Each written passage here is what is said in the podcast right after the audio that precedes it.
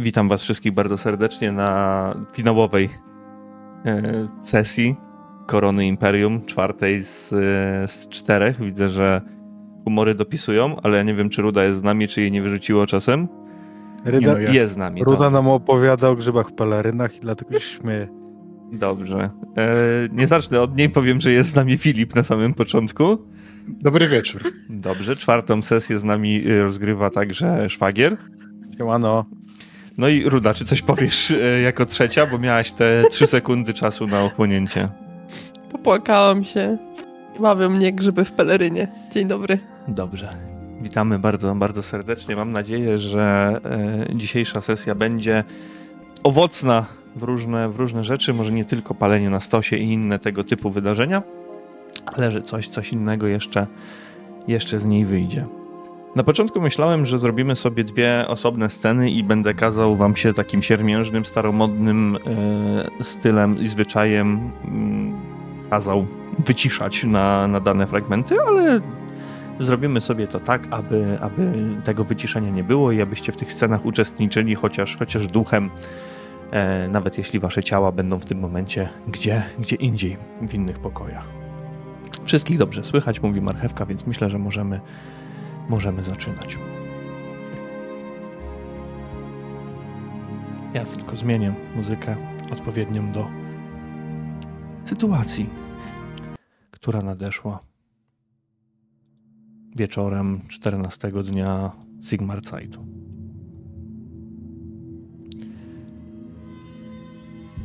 Wybuch, zwały kurzu, kamieni i roztrzaskanych mebli. Wielka dziura ziejąca z sufitu utworzyła się ponad waszymi głowami. Widać w niej fragment sali znajdującej się piętro wyżej. Wyrwa prezentuje ścianę, na której wisi obraz przedstawiający bitwę na przełęczy Czarnego Ognia. Na jego obecnej ramie znajdują się małe, ciężko zauważalne nawet, plamy i stróżki krwi.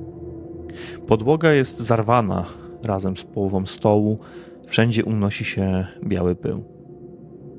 Strażnicy, którzy wbiegli do środka, kaszleli głośno, a następnie unieruchomili was, nieco jeszcze zdezorientowanych wybuchem. Heinz potrzebował pomocy medycznej i to już, natychmiast, w tym momencie. Na oczach Finewyn i Wolfganga ledwo przytomnego rycerza wynieśli strażnicy pałacowi. Gdzie? Nie powiedziano wam. Nikt nie odpowiadał na wasze pytania, kiedy pod bronią prowadzono was po schodach. Nie szliście jednak do lochu. Wprost przeciwnie, wprowadzono was poziom wyżej, tak abyście mogli liczyć każdy stopień pokryty czerwonym dywanem. Weszliście na parter, a następnie na pierwsze piętro. Już na parterze widzieliście zebranych tutaj oficjeli oraz strażników, którzy utworzyli swego rodzaju kordon. Niektórzy wytykali was palcami, inni jednak zaglądali w stronę sali sali, która jest w tym momencie otwarta, a wy kątem oka mogliście zobaczyć jeszcze jakieś postaci, które przygarbione, przytrzymywane przez strażników, wychodziły, kaszląc głośno i zakrywając swoje twarze. Po kilkunastu kolejnych stopniach znaleźliście się na korytarzu,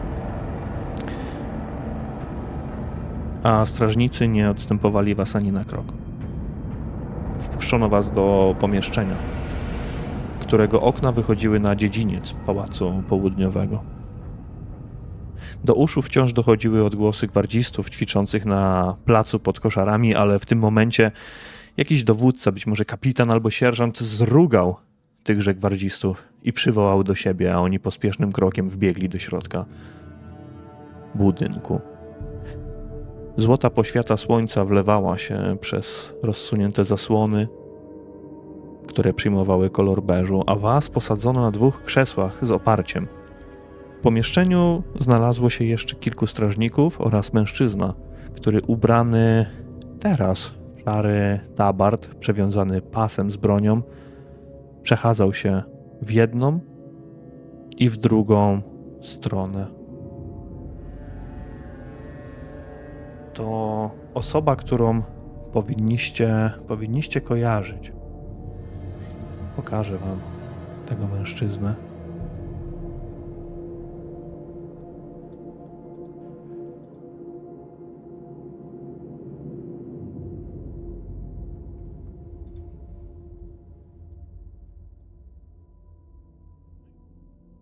To nikt inny jak marszałek regent Bruno Braun, dowódca całej straży Oldorfu.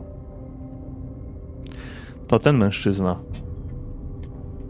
powiedział wam, kiedy nastąpił wybuch, że nie można pozwolić wam umrzeć, że trzeba was przesłuchać, a jutro prawdopodobnie zawiśniecie podejrzani o podżeganie do buntu.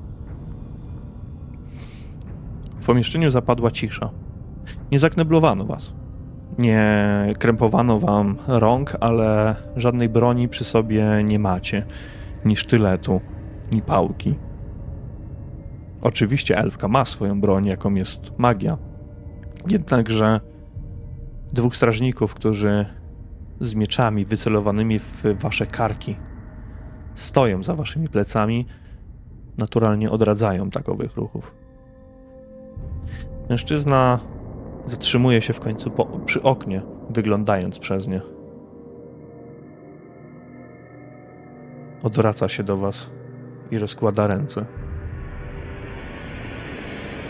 Może wy mi powiecie, co powinienem z wami zrobić.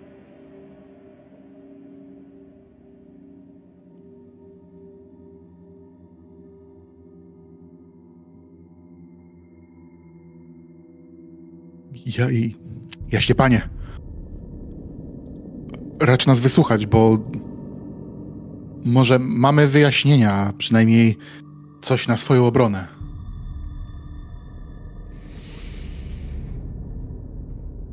Byliśmy tutaj po. W, śledstw, w śledztwie. Na zaproszenie. Arcymaga. I ten elf ten elf chciał, skradł magiczny kamień z kolegium i chciał dokonać jakichś strasznych rzeczy.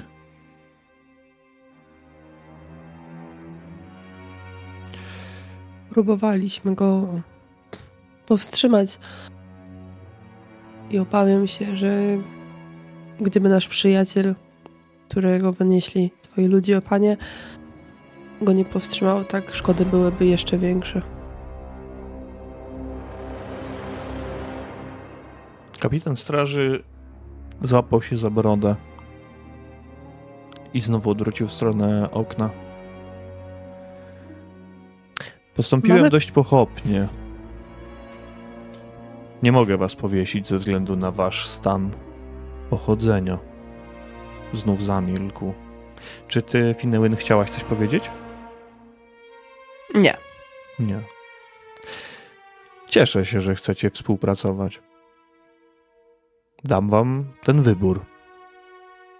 Jeżeli powiecie wszystko, co wiecie, będziecie mogli wybrać pomiędzy rozstrzelaniem przez oddział muszkieterów lub ścięciem mieczem. Nie będę was brać na tortury, chociaż członkowie mojej straży lubują się w tym procederze.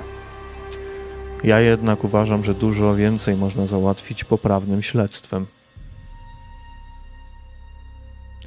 Cieszę się, że odgrywacie skruchę. Mam już wielu wrogów. Perspektywa dodania sobie kilku następnych nie napawa mnie żadnym strachem, więc jeszcze raz to powtórzę. Cieszę się, że nie sięgacie po inne paskudne sztuczki. Rozumiem, znam to. Znam wypieranie się swoich byłych przyjaciół, którymi się dopiero co spiskowało, zwłaszcza jeśli nie żyją i nie są w stanie odpowiedzieć w żaden sensowny sposób. Ale. Ale niech będzie. Wysłucham was. Musicie jednak wiedzieć, że wasze działania w piwnicy przysporzyły nam nie lada problemów. Najwyższa sędzia imperium, lektor Agata von Born powinna być tutaj na moim miejscu, jednak poważnie raniona przebywa teraz u sióstr Szalijanek. Wasze działania naraziły zdrowie najwyższej kapłanki, Halmy Haberman oraz grafa Lipmunda Holzkruga, dostojnego ambasadora. Nie udało wam się zabić nikogo więcej niż elfickiego pomocnika i być może waszego rycerza. Panie, Wolfgang trochę się jakby słysz, słuchając tego, nabrał pewność, jakby nabrał się pewności siebie. Żadnej skruchy tutaj nikt nie odgrywa, bo skruszonym nie, mam się, nie, może, nie, nie mamy sensu być, bo nic nie zrobiliśmy. Jeżeli pragniesz dowiedzieć się więcej, możesz również tutaj poprosić pana Gormana, na zaproszenie którego tutaj przybyliśmy. Zapewne u mojej towarzyszki również znajdziesz jego pierścień, który może stanowić potwierdzenie naszego, naszego kontaktu z nim. Powiemy wszystko, oczywiście, jak najbardziej, ale nikogo nie planowaliśmy zabić. Jedno tylko uratowaliśmy was przed jeszcze większym zniszczeniem, którego dokonał ten elf. Którego mógłby dokonać ten elf. Jeżeli będzie tak, jak mówisz, i będziemy mogli wybrać pomiędzy rozstrzelaniem a mieczem, nie będę nic wybierał. Możecie na mnie, możecie mnie powiesić, możecie mnie utopić, jak byle chłystka. Nie, nie interesuje mnie to. Wiedz jednak, że skażesz niewinnych. A ci, którzy są faktycznie winni, pierzchną. Mówiłeś, że lubisz dobre śledztwo. Nie jest dobrym śledztwem określić takie coś. Skazywanie kogoś od tak o po prostu. Bo pierwsze, bo się wydaje. A więc jednak. A więc jednak od skruchy przechodzicie do podniesionych głosów, tak jak się mogłem tego spodziewać. No cóż, chyba jednak błędnie was oceniłem. Znacie może ten utwór? Mężczyzna wyciąga kartkę. Kartkę, którą miałeś przy sobie, Wolfgangu. Kartkę z utworem rewolucyjnym i rzuca ją na stół. A to otwiera kolejny zwitek papieru. Wędrówka przyniesie pierwsze rozstrzygnięcia. Haki zawisną na ulicach, a arystokracja odpowie za swoje czyny. Nadchodzi czas zmian. Czekajcie na rozkazy płynące bezpośrednio z pałacu imperatora. Jakie rozkazy mieliście wydać po dostaniu się do pałacu imperatora w pobliże Tyrusa Gormana? Żadne. Kartkę ową otrzymaliśmy od Wilego Kilofa, kiedy to prowadziliśmy dochodzenie na polecenie Haralda. Tego z, z posterunku niedaleko ulicy Stu Tavern. Prowadziliśmy owo, owe śledztwo na prośbę mojego wieloletniego przyjaciela, profesora Leopolda z Uniwersytetu Aldorfskiego, albowiem liczne pamflety były rozpro, rozpropagowywane, nawołujące do buntu przeciwko arystokracji, którą, której członkiem jestem.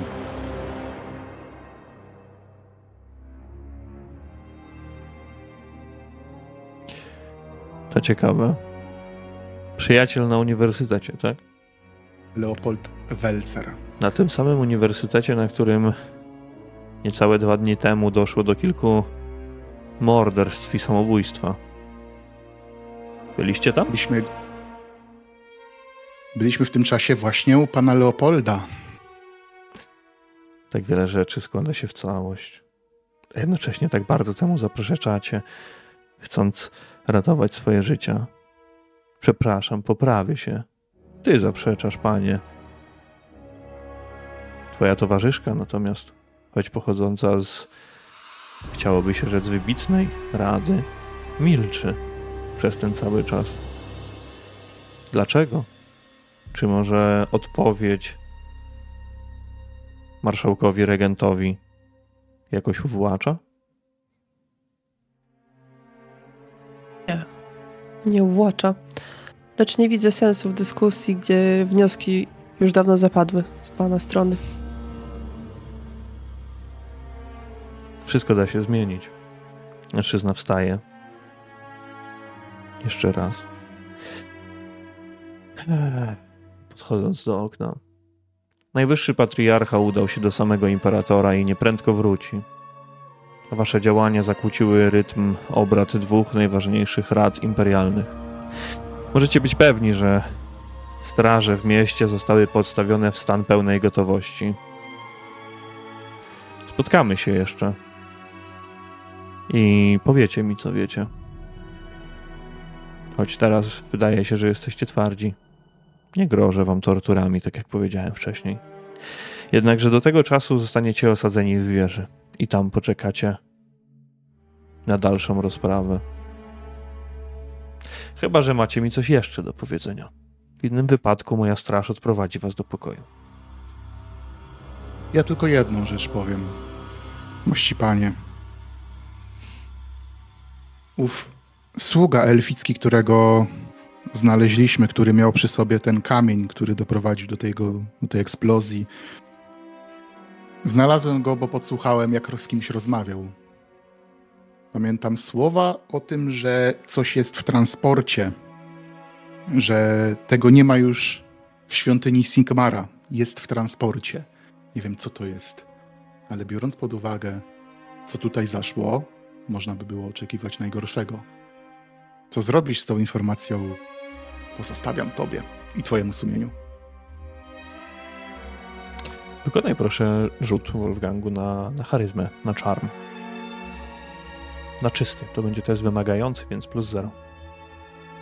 Dobrze.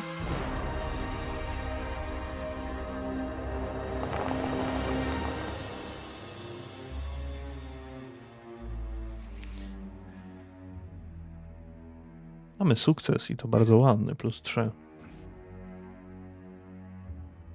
Marszałek znów się zamyślił. Jakby przez ten cały czas mówił do was, ale jednocześnie był gdzieś, gdzieś daleko.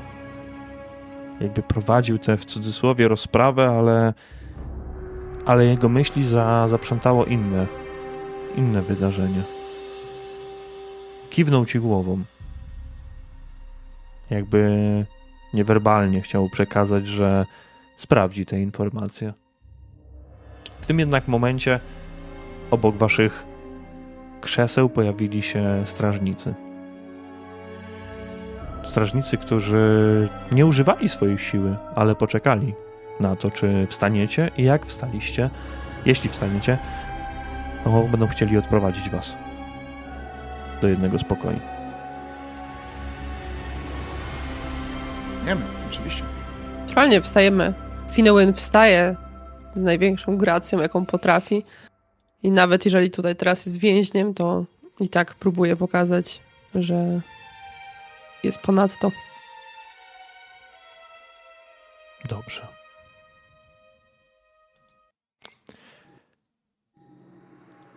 Zrobimy to w taki sposób, więc.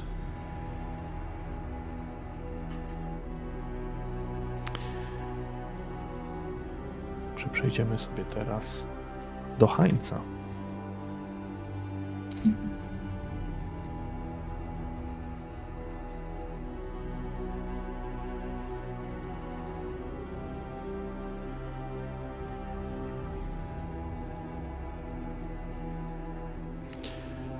Heinz. Obudziłeś się jakiś czas później. Obwiązany dość mocno bandażami.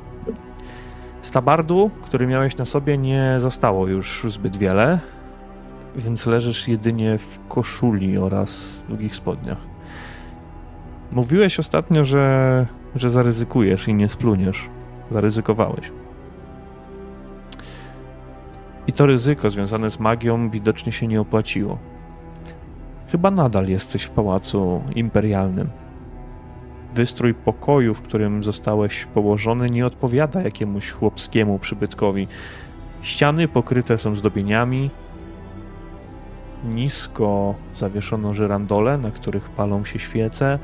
Kilka foteli ustawiono przy niskim stoliku oraz w oczy jeszcze rzuca się dywan idący od okien aż po drewniane dwuskrzydłowe drzwi.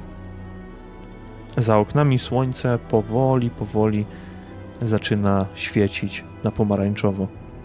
Jednakże przez okno, z perspektywy leżenia na łóżku, nie, nie widzisz żadnych dachów, nic nie rzuca cieni.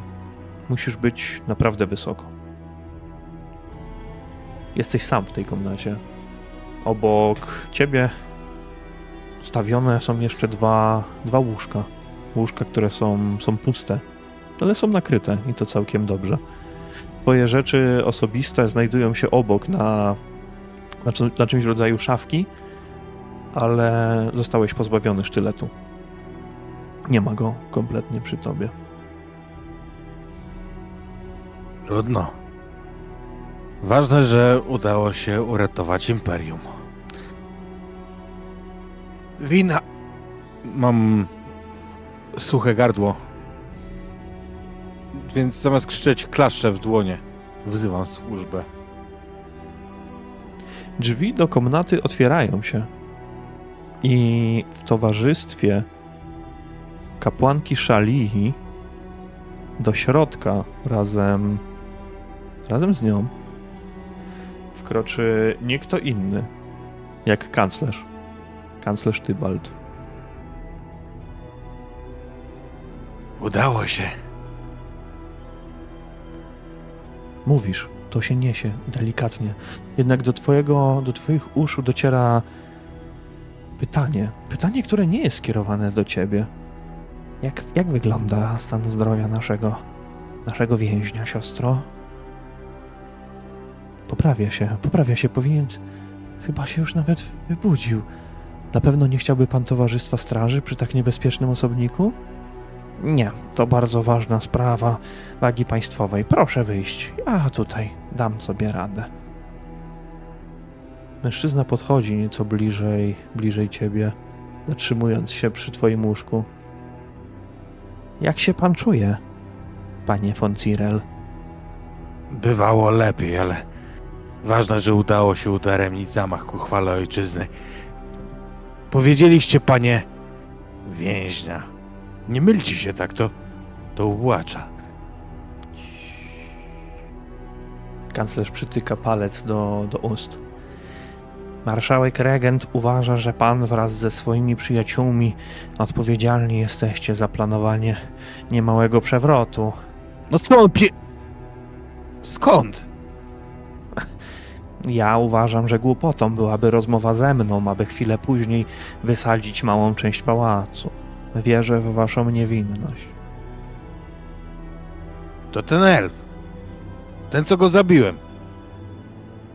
Wszystko zostanie zbadane. Spokojnie, panie Heinz.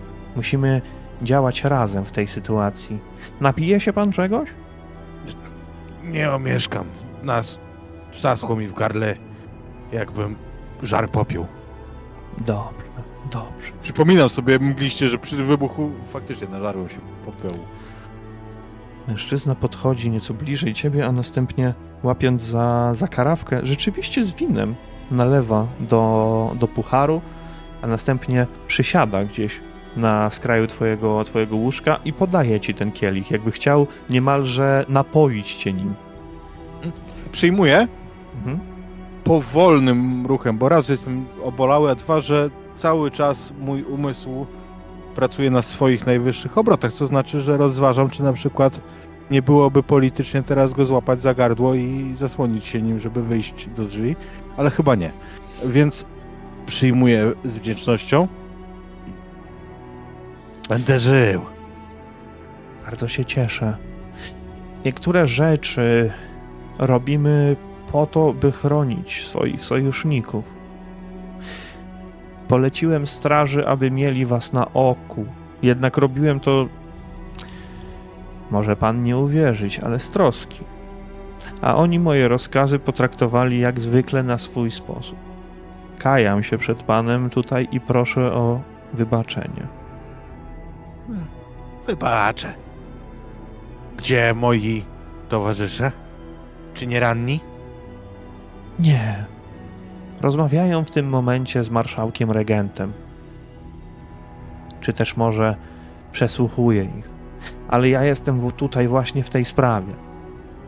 Wierzę, że na wszystkich przyjdzie kiedyś kara i odpowiednia zemsta dosięgnie zdrajców imperium. Możliwość porozmawiania z panem na osobności ukoi moje nerwy. Od pewnego czasu staram się rozpracować pewną szajkę odpowiedzialną za próbę destabilizowania sytuacji w pałacu, może i nawet w całym imperium. Wydaje mi się, że jestem już bardzo blisko tej sytuacji, gdy zawsze obok pojawia się ambasadorka Wei Jin i prosi mnie o rozmowę. Czy to nie podejrzane według pana? Zewnętrzne wpływy. Zawsze wszyscy źle życzyli imperium zazdroszczą. Też tak Że uważam. tak dobrze u nas. Dlatego muszę prosić was o pomoc, panie rycerzu. Jeśli, jeśli wiecie cokolwiek, co mogłoby pomóc w śledztwie, będę wdzięczny dozgodnie. Reikland i Altdorf będzie wam wdzięczny, a może i sam imperator wyśle wam podziękowania. Straż wraz z Radą Reiklandu uwzięła się na was, szukając winnych. Jeśli jesteś w stanie mi jakoś pomóc, sam udam się niezwłocznie na audiencję do imperatora, aby prosić o waszą wolność. Mhm. Śledzili te listy, ulotki, paszkwile. Widzieliście pewno. I padliśmy na trop, bo kolportuje je ta bogata młodzież z Ligi Karla Franca, z uniwersytetu. I ten, co to się zabił, też był od nich. Mówię mu takie rzeczy, które on na pewno już sam wie. Mhm. ale w zasadzie mówię je w pewnej mierze po to, żeby dać mu prawdę, bo żeby widział, że, że właśnie żeby mógł sobie sam zweryfikować, że nie okłamuję go, chociaż pewnie nie, nie oceniam dobrze tego dokładnie, co chcę wiedzieć. Mm, no i no i ten ten elfi pomiot, co go zabił. On miał jeszcze jakichś innych tutaj współpracowników. Rozmawiali. Nie słyszałem. Ale towarzysz mój słyszał. Ten, co go trzymacie. I... I oni knują. Kończę niezbyt zgrabnie. Dobrze.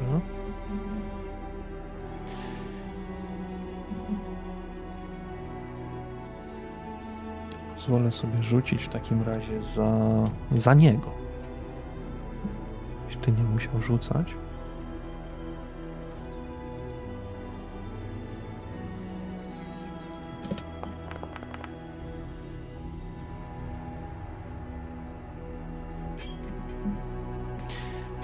Rozumiem.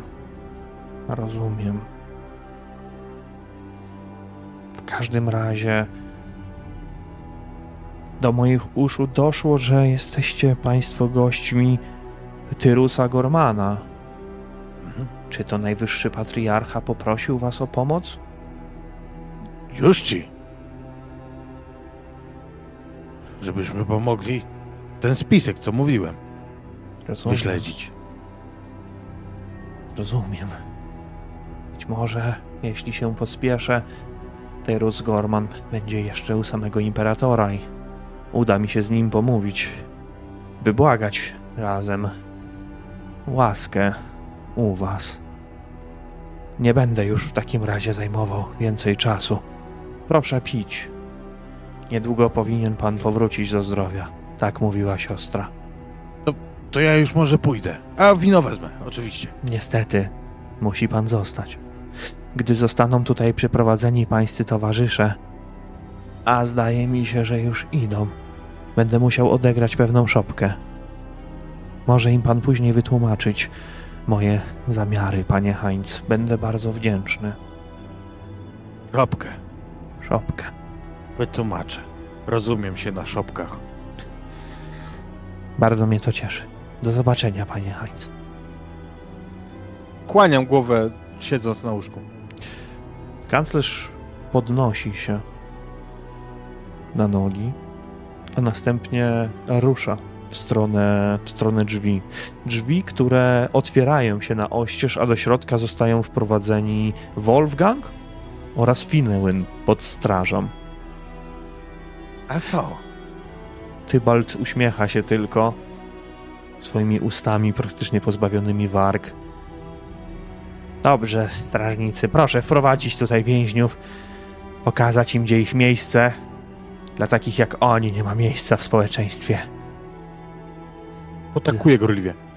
Zawisną lub spłoną, jeżeli przyjdzie taka wola imperatora. A ja teraz udam się do niego, aby poprosić o najwyższy, najsroższy wymiar kary. Bardzo dobrze. Jaśnie panie! Nie mów do mnie. Nie zasługujesz na to, żeby mówić. Tybalt wychodzi. Strażnicy stoją jeszcze przez chwilę przy otwartych, otwartych ok- m, drzwiach, przepraszam, ale nie wiedzą tak naprawdę, co mają wam pokazać. Tam są, tam są łoża przygotowane dla, dla więźniów waszego stanu. Jest wysoko. Jesteśmy na wieży, więc nie próbujcie żadnych dziwnych sztuczek. Jeden ze strażników zostaje, zostaje w środku, kiedy, kiedy drugi przymyka jedną parę drzwi, zostając na, na korytarzu. Być może później opuszczą całkowicie to pomieszczenie, ale w tym momencie, w tym momencie jesteście pod tą strażą. Nie wydają się, jakby mieli nasłuchiwać wszystkiego, czy też sprawdzać, co mówicie. Po prostu, jakby kontrolowali, czy nie chcecie popełnić dziwnego rodzaju samobójstwa, wyskakując przez okno. Prawdopodobnie zostali też poinstruowani o tym, że, że Finnełyn para się magią. Chłopcze! Jak cię wołają? Mówię do tego strażnika, który został w środku.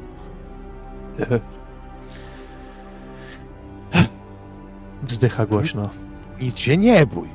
Nie boję się, panie. Nie wiem, czy moje imię jest tutaj potrzebne. Czy w czymś mogę pomóc? Zawołać siostrę Szalijankę? Nie, nie, nie wołaj, ale pomóc możesz. Jedno... Chłopcze, jak starsza osoba pyta, to trzeba odpowiadać. Wolfram, jaśnie panie. Wolfram. Patrzę na niego, jakby musi ojciec wędkarz. Ale... Słuchaj no. Teraz my chcemy tu pogwarzyć. Prywatności, rozumiesz? Siądź o, o, o tam, na zydlu. Pokazuję w najdalszym kącie em, pokoju zydelek, taki, tak jak się stawia gdzieś tam do mycia nóg, taki prosty drewniany zydelek.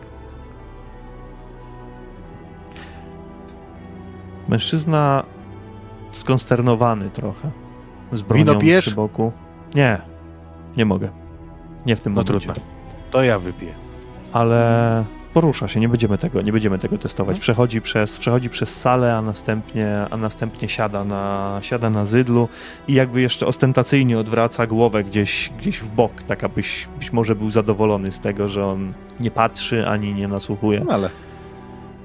Pojęty. Chodźcie, chodźcie. Chodzę. Odchodzę. Cieszę się, żeście cali. My A też. teraz... Niesamowite, Czekaj. niesamowite Ja męstwo, panie, panie rycerzu. To, to, Tak. napi- to najpierw chciałem powiedzieć. I odwaga. Ale muszę wam wytłumaczyć, żebyście się wy poznali, jak stare lisy działają. Bo to, coście widzieli... Mówię takim konspiracyjnym tonem oczywiście, żeby młody nie słyszał. Wolfram to nie dla jego uszu. My teraz tu robimy szopkę. Naprawdę? Z kanclerzem znaczy. Tak naprawdę on wcale nas nie chce powieszać. A przeciwnie. Dobrze, Chłop! dobrze, dobrze, dobrze, dobrze, dobrze, dobrze. To dobrze się składa, bo ten cały marszałek to, to nie najlepszy śledczy, muszę przyznać. tak, ale skoro pan, pan Wolfram nie mówi, nie, nie słucha właściwie, tak się jeszcze nachylam patrząc na niego, A Widzisz wiesz co, ja sprawdzę jeszcze, patrząc. Widzisz tylko takie spojrzenie, które się cofa momentalnie w Wiesz co, a, ja, a ja tym samym tonem powiem... Ciekawe, kiedy zauważy, że pod tym stołkiem siedzą szerszenie. Zaczął się poruszać nieco na tym, na tym stołku. Więc zaczynam mówić jeszcze o pół tonu ciszej. Tak, ja widząc to chyba też, ale spojrzę na panią Elfkę. Pani, pani Finnegan. Będziemy musieli później porozmawiać na temat ojca pani. Powiedzmy, że korytarze korytarze pałaców mówią o nim. I to Pewnie. te wybuchające korytarze. Rozumiem. Rozumiem, co pan do przekazania i to prawdy. Będziemy musieli porozmawiać. Ja będę musiała porozmawiać z mym ojcem. Mm. Tak, ale najpierw my, my z panią. Bo to ta, tata nie przekazał pani nic. Czym by się chciała z nami podzielić? Panie Wolfgangu, sugeruje mi pan, że gdybym była wtajemniczona w owy spisek i w owy plan, to dopuściłabym do tego, aby i mnie to pokiereszowało? Czy podjęłabym próby przemówienia do rozsądku memu kuzynowi z lasu Laurelor? Laurelord, tak, przepraszam. Myśli pan, że robiłabym to wszystko? Albo że, jak to ukra- określił... Wszyscy. Nie, Jak proszę kontynuować. Proszę. Gdyby owe argumenty mówił ktokolwiek inny, kto nie para się magią, bym je przyjął. Ale ja się nie znam na magii, a pani tak. Nie wiem co. Nie wiem, co można nią zrobić. Na przykład. Na przykład rozstąpić ognie. Nie wiem. Nic nie zarzucam.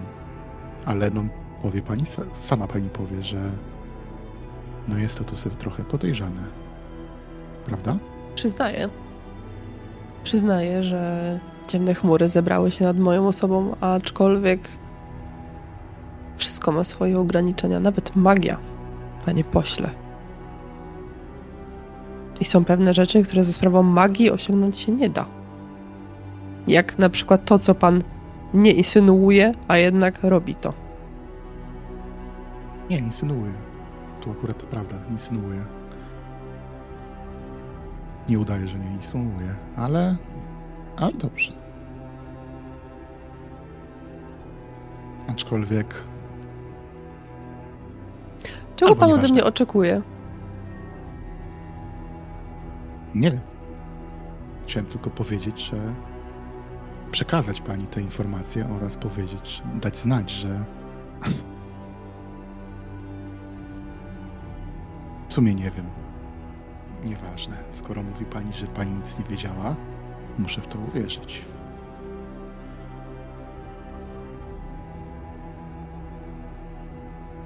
Także lud, lud, prastary lud jest taki prawdomówny, prawda? Oczywiście. Dobrze.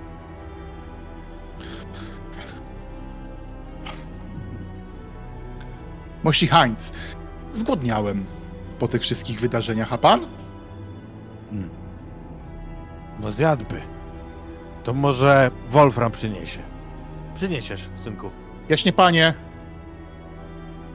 Jakieś... Będzie jedzenie podane? Czy to będziemy głodem tutaj morzeni? Nikt państwa głodem tutaj brać nie będzie. Siostra Szalijanka przyniesie państwu strawę za jakiś czas. Dziękujemy. Ja bym chciała podejść do okna, Mhm.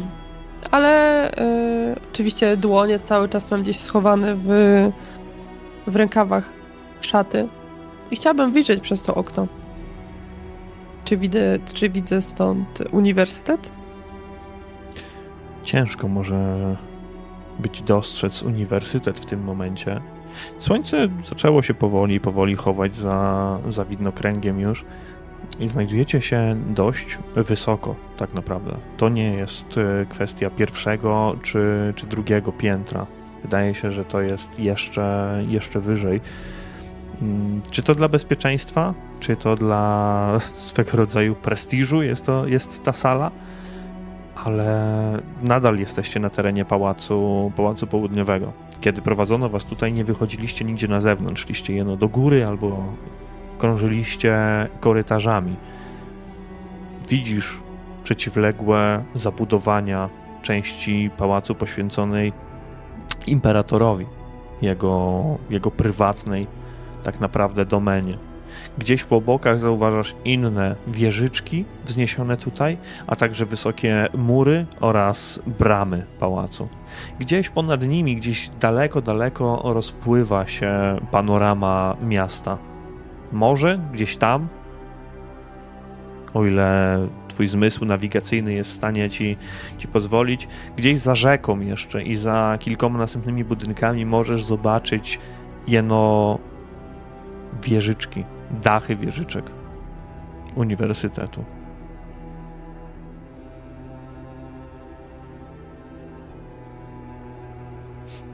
Patrzę w takim razie w tamtym kierunku, ale kamienieje. Niczym posąg. Wpatruję się w to miejsce. Myśląc, co dalej. Kanclerz. Kanclerz poszedł do samego imperatora w naszej sprawie. Hmm. Uśmiecham Ja się tak. Ki, ki... Przepraszam. No, proszę, proszę. Ja tylko powiem, że uśmiechnę się na te słowa e, i dam Finnewen mówić.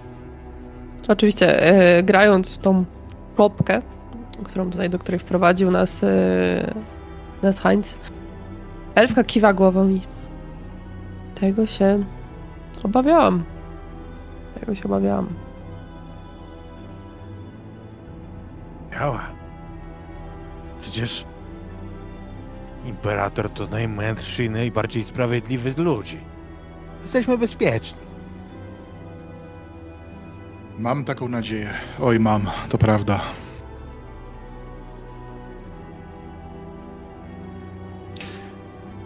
Koniec końców zostaniecie w cudzysłowie oczywiście ugoszczeni posiłkiem. Nie będzie to żadna wystawna uczta, ale nie będzie to też chleb i zwykła woda. Będzie to zwykły posiłek, który przystoi nawet wyższym, wyższym stanom. Jako więźniowie nie jesteście tutaj traktowani w gorszy sposób. Nikt nie odnosi się do was z brakiem jakiegokolwiek, jakiegokolwiek szacunku. Tego wieczora jednak nic się już nie wydarzy. Przejdę do, do dnia następnego, jeśli pozwolicie.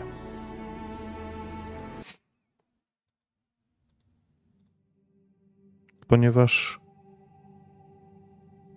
poranek 15 dnia Sigmarzeit nie przyniesie rozwiązań.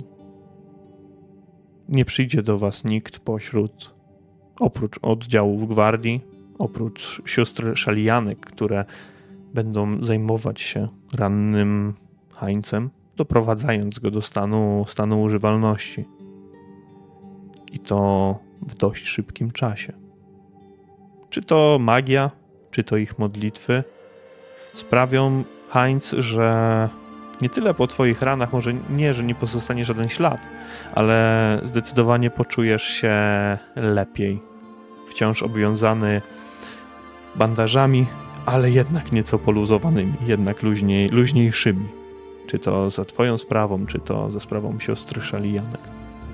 I tak naprawdę dopiero w okolicy południa drzwi do pokoju otworzą się i do środka wkroczy oddział straży, na czele którego wejdzie marszałek regent Bruno Brown. Zatrzyma się on, spoglądając na was nie z góry, raczej, raczej normalnie.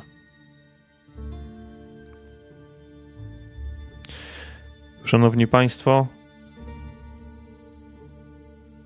mam dla Was pewne wieści. Za jego plecami, niczym cień, sunąc bezszelestnie, będzie jeszcze jedna postać. Postać, którą także Wam pokażę.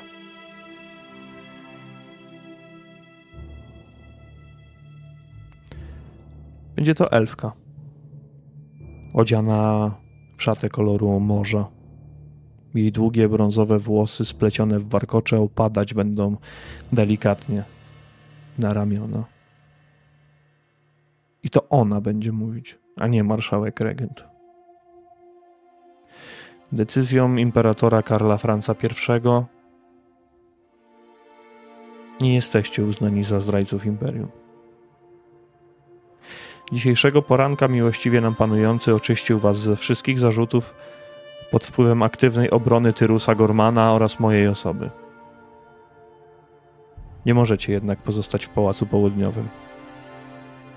Oddział Gwardii Marszałka Bruno Brauna odeskortuje was do głównej bramy, gdzie otrzymacie z powrotem swoją zarekwirowaną broń.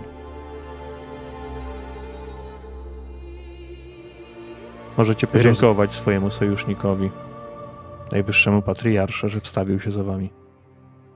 Tyrus Gorman to zaiste nasz nasz przyjaciel i i druh wręcz, ale komu jeszcze mamy być wdzięczni, mościa panno? Bo wybaczcie, nie znam imienia.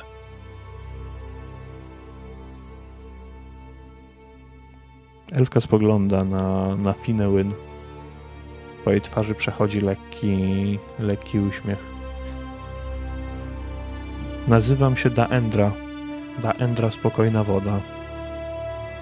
Jestem doradczynią Karla Franca I z ramienia elfów. Wysokich elfów. Finowyn, nie wiem, czy z... widziałem wcześniej tą kobietę, tą, tą, tą elfkę. Jeśli tak, to zrobi to wcześniej, odpowiednio wcześniej i skłoni się. Jako, że to ktoś wyżej od niej postawiony. Elfka również odpowie ci tym samym. Również skinie, skinie głową dość nisko na twój widok. Chociaż prawdopodobnie się nie znacie.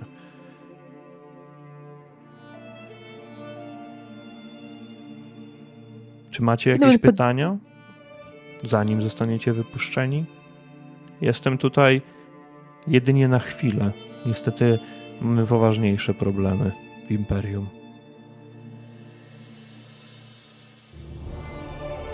Ja tylko kiwam głową, że, że nie mam, tak, bo naprawdę, bo tak naprawdę to nie mam, a przynajmniej nie do niej. Finowyn również po, po, podziękuję za, za łaskę i odpowie, ale w, oczywiście w Eltarinie, że nie ma pytań. Ale nie ma też czasu, by. Nie ma czasu do stracenia.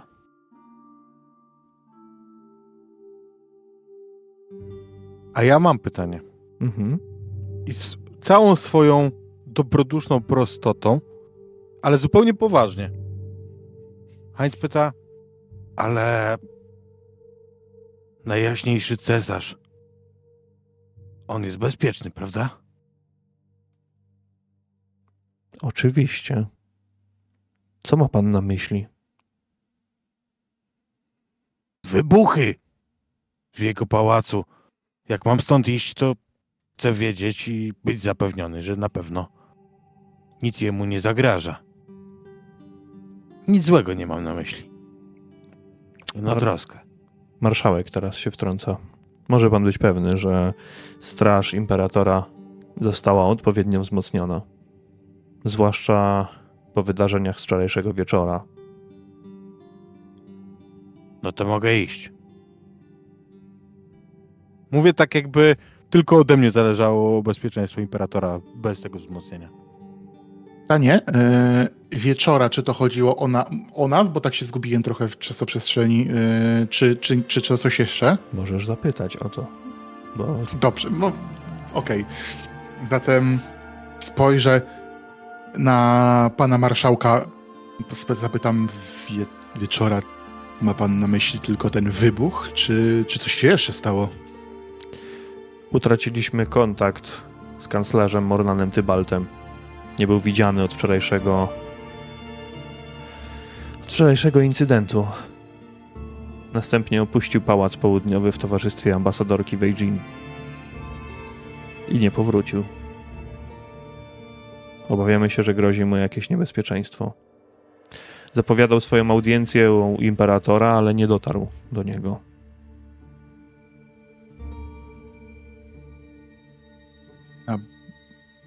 Bogów Sig- i Sigmara.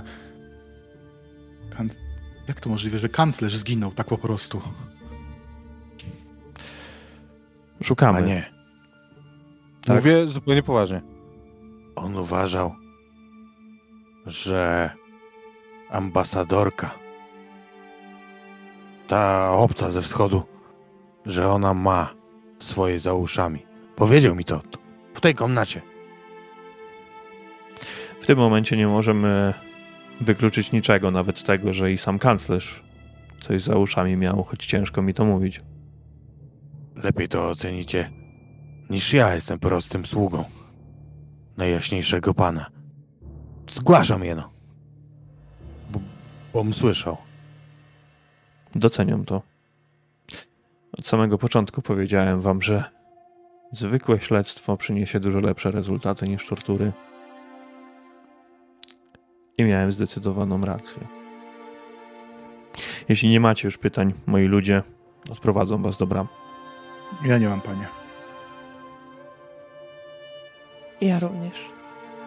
Ja kiwam tylko głową, no jestem uspokojony. Podobno imperator jest bezpieczny. No to, to w porządku. Natomiast gdy przechodzisz obok, ty Finewin przechodzisz obok Daendry, ona robiąc półkrok tak naprawdę, wychodząc ci naprzeciw, zatrzymuje cię w tym momencie, ale przemawia w miękkim, w bardzo delikatnym dialekcie języka Eltarin. Niech król Feniks prowadzi twoje umysły w nadchodzących godzinach i niech twoja moc pozostanie niezachwiana. Musisz wiedzieć, że zbadałam pewną sprawę, którą przekazał mi marszałek Bruno Braun. Sprawę, o której wspomniał twój towarzysz. Musisz wiedzieć, ale nie mówić tego nikomu innemu, iż pod świątynią Sigmara spoczywa artefakt o wielkiej mocy. W rękach bardzo nieodpowiedniej osoby w połączeniu z kolegiami magii może sprowadzić zagładę na cały Altdorf.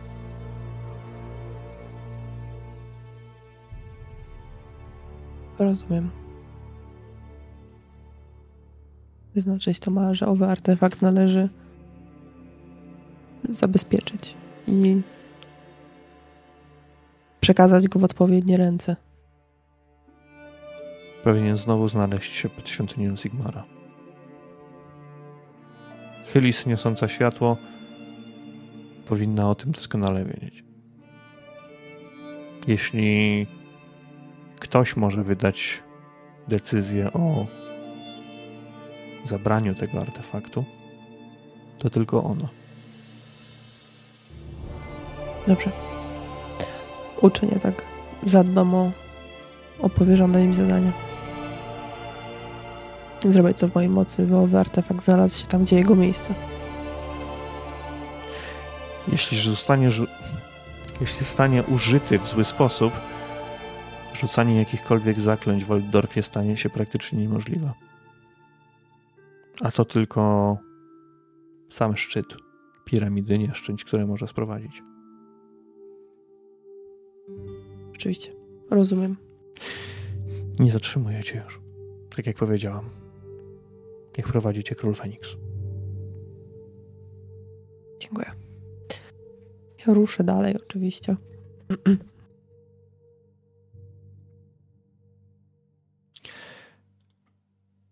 Finnewen dołączy do was w chwilę później, kiedy będziecie prowadzeni przez strażników i przez jeszcze przez dłuższą chwilę przez samego, samego regenta. Schodami w dół, korytarzami, pośród oficjeli. Nigdzie nie dojrzycie znajomych twarzy. Ani ambasadorki, ani kanclerza, ani Tyrusa, Tyrusa Gormana. Zostaniecie wyprowadzeni głównym wejściem, nie jakimś bocznym, ale tym reprezentacyjnym, o długich schodach, które zakończą się w błocie.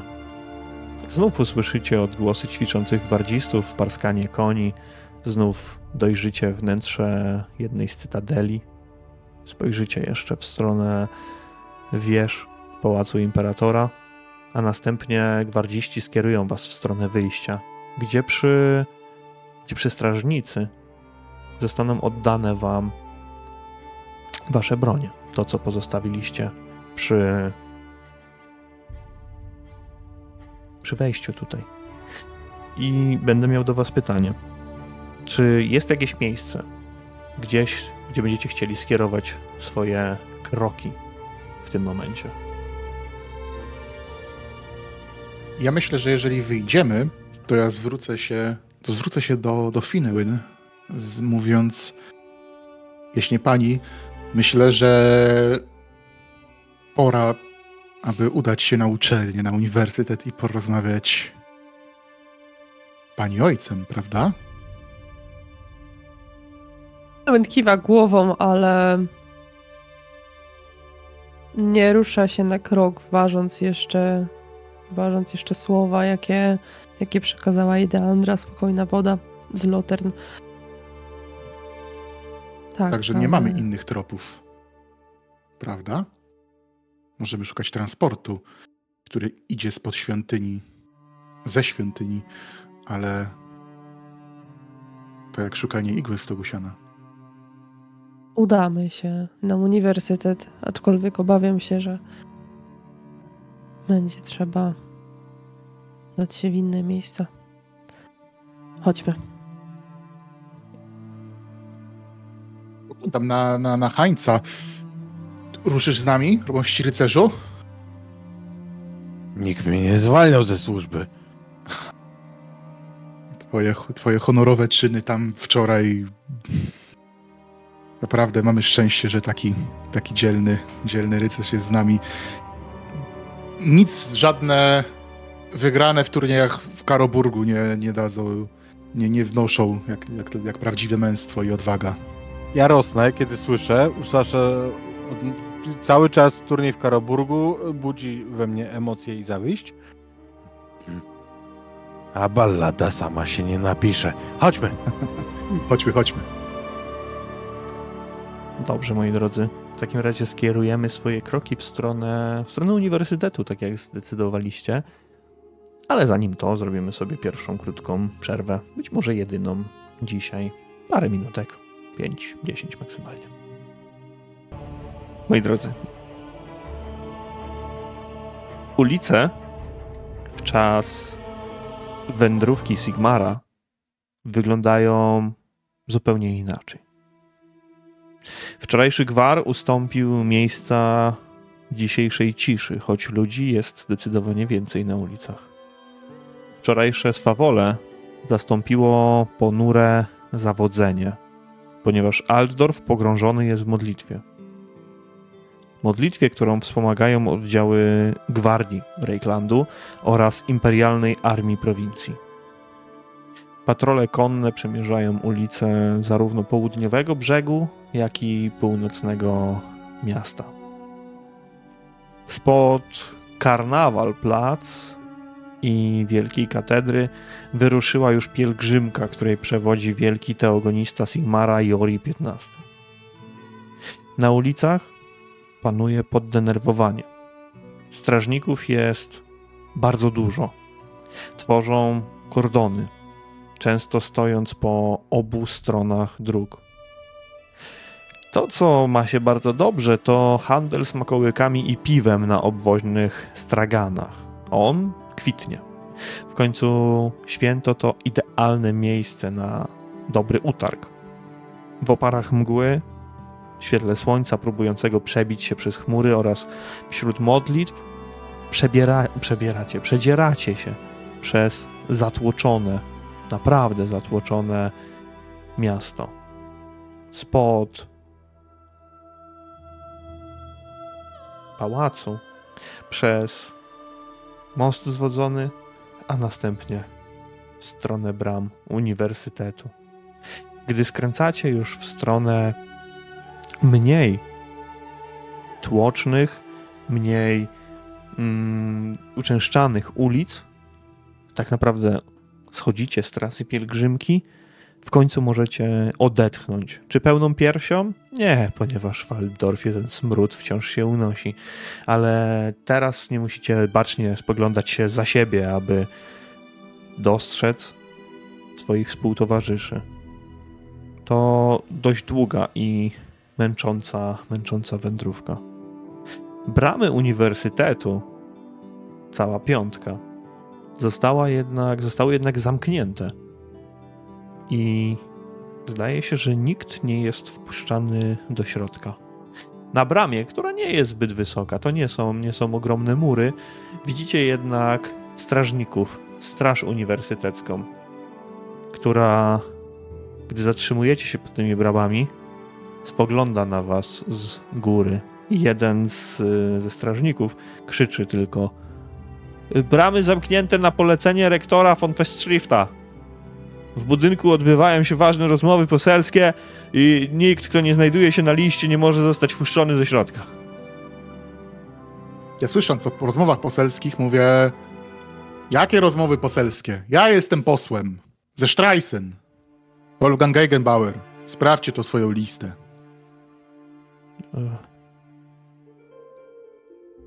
Yy, dobrze, dobrze. Sprawdzimy. Pro, proszę tu podejść bliżej. Mija chwila, gdy brama, a raczej drzwi w tej bramie zostają otwarte, a mężczyzna z długim zwojem spogląda się na ciebie. Yy, jak pana godność? Jeszcze raz? Gegenbauer. Wolfgang. Dobrze, kogo, kogo ja tu mam? Yy, na liście nominowani od góry. Yy, pan rektor Eberhard von Festschrift. Yy, członkowie kadry profesorskiej, tak? Maksymilian von Dieterhausen, członek Najwyższej Loży Ligi Karla Franca. Wilhard Gegenbauer, tak? To pan? Dobrze mówię? Wolfgang. Wilhard, Proszę pokazać. Wilhard to twój wuj. Jak to? To No Wilhard, widzi pan, napisane jest Wilhard. No widzę, tutaj jest Lothar Eberstein, Finewin, Engelbert von Metze, pod nim jakiś Heinz von Cyrel, Leopold Welzer. Już zaraz, no ktoś się machnął, to ten. Ja jestem von Cyril, a to jest Finewy. Tak. O, pomyłka. a, Pomyłka nastąpiła. okej. Dobrze. E, y, Ale nie, jest, jest Wilhelm Ge- Gegenbauer, a pod nim Wolfgang Gegenbauer. To pan, tak? On pokazuje ci listę. Mm. Tak, tak, to ja, to ja. To A ja. ten drugi kiedy przyjdzie? A nie ma go jeszcze? Nie. Nie przechodził. Mam tu, mam tu odhaczone. Super. Bardzo dobrze się sprawujecie. Jest Jeżeli jeszcze... przyjść, może nie przyjść, to trudny człowiek, panie. Jakby przyszedł, to niech pan mnie poinf- puści, puści kogoś, żeby mi poinformować, dobrze? Ale że co, mam nie wpuszczać? Jak na liście jest? Przytrzymać trochę. Chciałbym tak podejść do niego. Wie pan, to wuj jest tak naprawdę i ciężki to człowiek i nieobyty. Chciałbym z nim porozmawiać tak najpierw, zanim tutaj przyjdzie, żeby nie spłoszyć mości uczonych. Dobrze? No ja, ja nie wiem, lista... Lista jest lista, nie? Lista jest lista. Zrobicie, panie, jak, jak, jak uważacie. Prosiłbym tylko o jakąś informację. pan prosi o informację. Ja myślę, że za informację też mogłoby się Fałsik należy. Naturalnie. Nie zaraz kopę w dupę pana posła tak obrażać. Co? Spokojnie, spokojnie. Mości Heinz. Ten jegomość ma rację, jest bardzo mądrym jegomościem. W... Tak, tak, tak. Ja mu daję jakieś tak srebrną monetę, czy dwie srebrnego, dwie, dwa srebrne szylingi. Tak, tak, tak. O, inform- za informację można, można zapłacić. Puszczam mu oko, uśmiechając się. Przez to, co krzyknął Heinz, jednak będę ciebie prosił o test łapówkarstwa. O, o bribery. Nie. E, tak. I będzie to test wymagający na plus zero. Proszę. Przerzucę. Mamy pe- nie pecha, tylko porażkę, przepraszam. Już bym pecha chciał. I sukces. Ale marginalny, marginalny sukces. Jednak. Mężczyzna chowa tę monetę naturalnie, naturalnie pośle. E, pośle po pana, jeżeli będzie taka potrzeba. On uznaje, że nie słyszał tego, co, co, co powiedział pan von Cirel. E, na liście tutaj, jakby pan spojrzeć chciał, jest jeszcze jeden elf. Możeście go widzieli gdzieś po drodze. Wieczny płomień się nazywa, tak mam napisane. Nie widzieliśmy go. Nie wiesz właśnie, czy jest na uniwersytecie? Po twoim pytaniu jednak wnioskuję, że chyba go nie ma. M- mądra jesteście pani. Aż, aż za nadto, aż za nadto. Nie ma, nie widzieliśmy. Nie pytałbym, gdyby był na uniwersytecie. Ale już nie przeszkadzam. Proszę, proszę bardzo, proszę do środka. Wejdziemy, ja- przynajmniej Wolfgang wejdzie do, do, do środka a, i poczeka na, przy, na przyjaciół, czy, czy dołączą towarzyszy. Naturalnie. Drzwi, że zamkną się. Za Niefortunnie, że nie ma tutaj mości pani ojca, bo to jego wprawdzie szukamy. Nie wiesz, gdzie może być? Nie wiem. Nie mam pojęcia. Ale wiem za to inną rzecz. Że czym prędzej trzeba załatwić to, co na uniwersytecie i ruszyć w inne miejsce. Do kolegiów magii. Do kolegiów. A, Tak, chciał pan zobaczyć kolegia magii. Teraz jest idealna okazja. Mm, Tak, idealna okazja teraz, to prawda. E, Dobrze, myślę, że możemy się rozmówić z, z, z profesorem Leopoldem i ruszyć do kolegiów magii. Wybornie. Ruszajmy więc. Uniwersytet tego dnia jest opustoszały.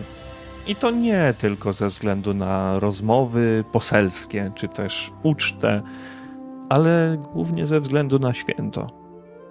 Mimo wszystko, gdy przekraczacie mury oddziału, oddziału Wydziału Prawa oraz także połączonego z nim Wydziału Filozofii, zauważacie, że służba uwija się jak w ukropie. A w budynku samym roznosi się zapach świeżego jadła, które wciąż jest noszone przez, przez służbę. Wszystkie kroki prowadzą do dużej, otwartej sali, chciałoby się powiedzieć wystawowej, ozdobionej popiersiami byłych rektorów, obrazami uczelni, zmieniającej się na przestrzeni lat, z ogromnym dywanem z mozaiką przedstawiającą mapę znanego wam świata oraz ogromnym stołem na planie prostokąta. U szczytu stołu zasiada mężczyzna ubrany w togę. Togę i kapelusz na głowie. Z kielichem w ręku kosztuje, kosztuje wina.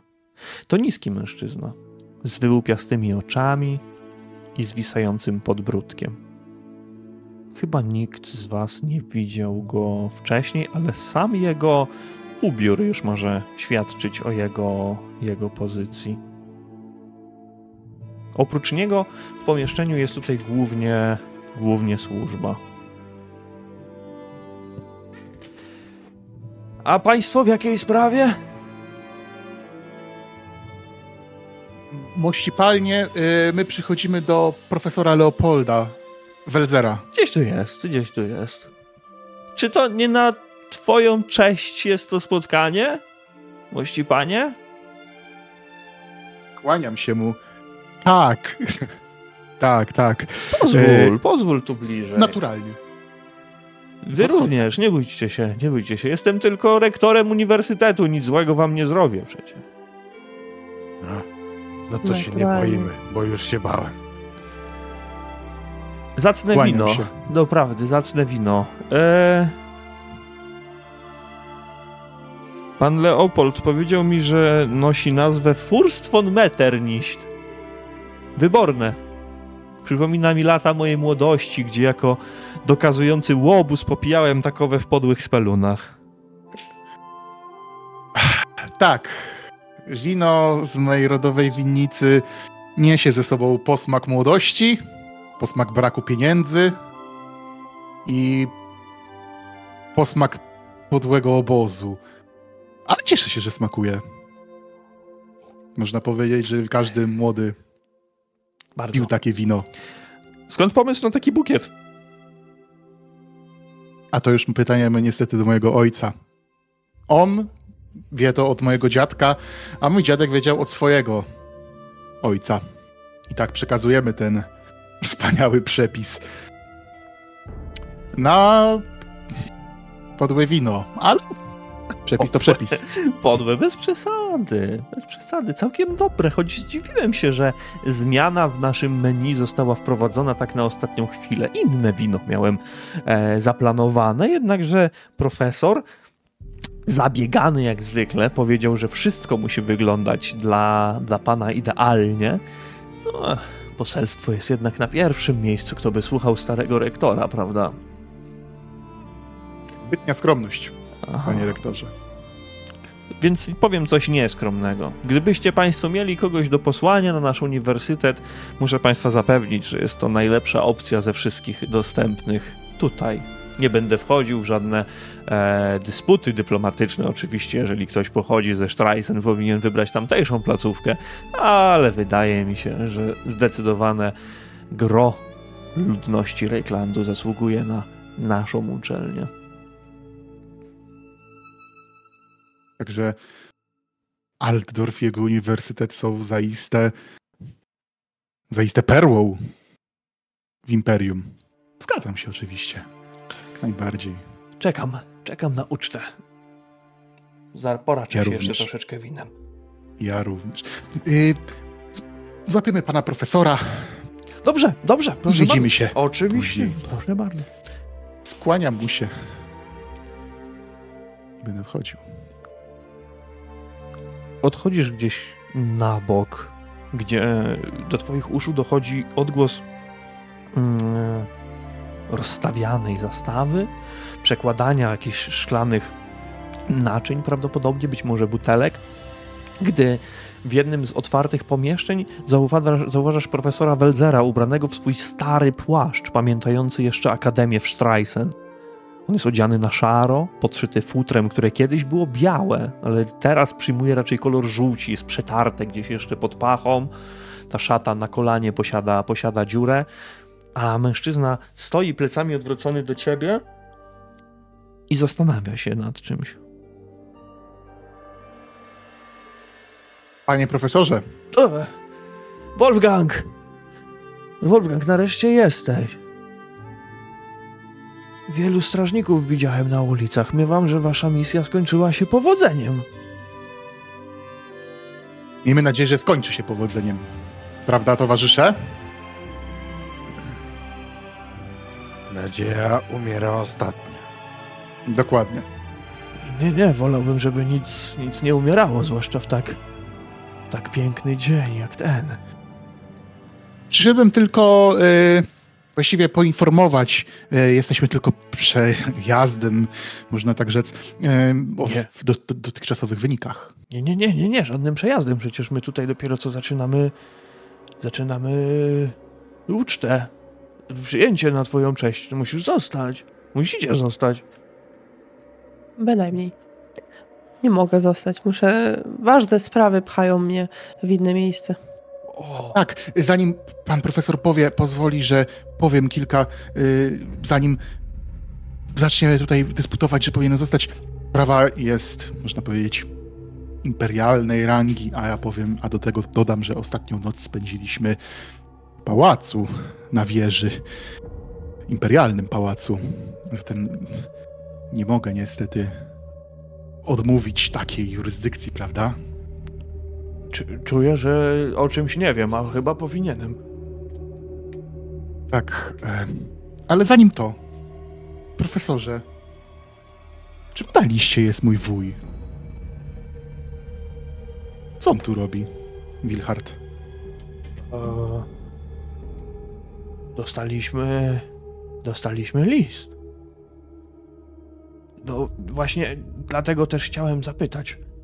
E, list od, od pana, od pana y, ojca przecież. Mogę przeczytać? Oczywiście, proszę bardzo. Gdzieś go tutaj mam. Może. On pod... Biorę go od niego i chcę przeczytać.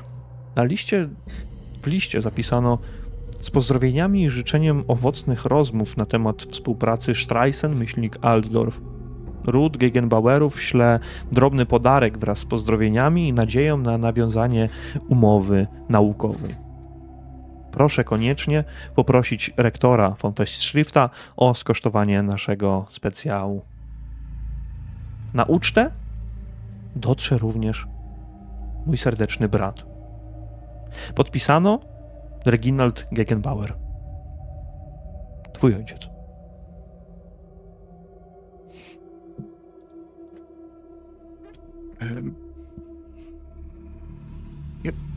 Moje pytanie będzie mm, może ciężkie, znaczy ciężkie. Chciałbym zapytać, czy to jest jego podpis. Ja myślę, że znam podpis ojca. Nie ma podpisu. On nie jest odręczny, to pieczęć. To pieczęć. Dobrze. Ale skoro, skoro o to pytasz, to treść tego, tego dokumentu została zapisana ręcznie, ale nie jest to pismo twojego ojca.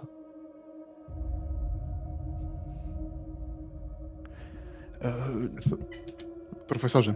Mości pani, on, kiedy ty czytasz w tym Mhm, czasie, tak. tak. od dwóch dni nie otrzymałem żadnych informacji od, od pani ojca. Miast tego dotarła e, właśnie dostawa wina ze Streisen. E, Wolfgangu, nie mówiłeś, że twój ojciec przyśle transportem rzecznym aż taką dużą dostawę. Większość kazałem przenieść do piwnic, tego jest niebotycznie dużo.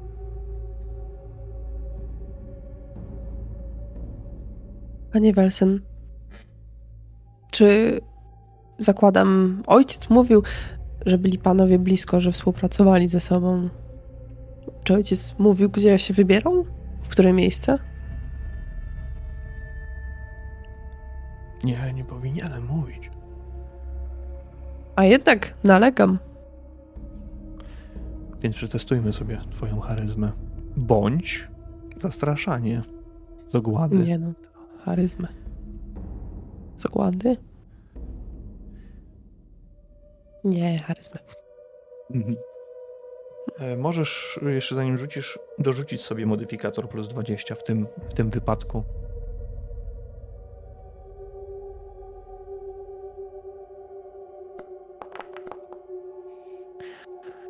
Minus 3. Przerzucę. Dobrze. Jedyny mój przerzut dzisiaj. I udał się na sukces. Gdy Finnewen powiedziała, że nalega, Leopold podszedł do jednego z okien, a następnie rozsuwając zasłonę, pokazał palcem gdzieś, gdzieś daleko, gdzieś przed siebie. W tym momencie ziemia zatrzęsła się delikatnie. Zastawa zadrżała. Gdzieś za wami dwie, może trzy lampki na wino spadły na ziemię i stłukły się w drobny mak. O, mówi, że musiał udać się do, do wieży Wolansa, że wezwała go Helis niosąca światło. Rozumiem. Rozumiem. Ja odwracam się w stronę, w stronę Wolfganga i, i Hańca i patrzę, patrzę na Wolfganga, że mi, mój, moje spojrzenie mówi, że musimy iść Mhm. teraz. Ja kiwam głową, mówiąc, profesorze, profesorze, może to będzie ogromny nietakt, ale to nie jest pismo mego ojca, a mój ojciec i wuj nie żyją w dobrej komitywie. Jeżeli mogę prosić o jedną, o jedną rzecz. Wynieść to wino gdzieś, ale chociaż je sprawdzić. Niech może alchemicy, ktoś sprawdzi, co w nim jest. Później wyjaśnię wszystko, ale niepoko- niepokoi mnie to. Dobrze. Proszę, panie profesorze. Nie musisz prosić. Oczywiście, że to zrobię. I w tym momencie, za jego plecami, za oknem, jedna z dalekich wież kolegiów magii wylatuje w powietrze. Wybucha. Czarny snop dymu zaczyna unosić się gdzieś nad zniszczoną do połowy jedną z szesnastu wieżyczek kolegium niebios. Z głównej sali dochodzi do was odgłos paniki, Coś się potłukło, coś upadło. W tym momencie przez tą salę przebiega kilku służących, którzy wybiegają wręcz na zewnątrz. Musimy iść teraz. Idziemy. Profesorze, wino, trzeba się go pozbyć. Idziemy. Ja dobywam broni i już z bronią w ręku starczą będę, będę szedł przodem. Gdy wychodzicie do sali, zauważacie, że oprócz tego harmidru na stole leży rektor twarzą do tegoż stołu, a obrus pokrywa struga krwi. Wszędzie Finnełyn. Czujesz, że unosi się czerwony wiatr magii Akszy. Słyszycie harmider kolejny od strony, od strony głównego wejścia. Ponieważ do środka wbiega kilkanaście, kilkanaście osób. Na czele z profesorem Lotarem Ebersteinem. Chciałbym, żebyście przetestowali swoją percepcję.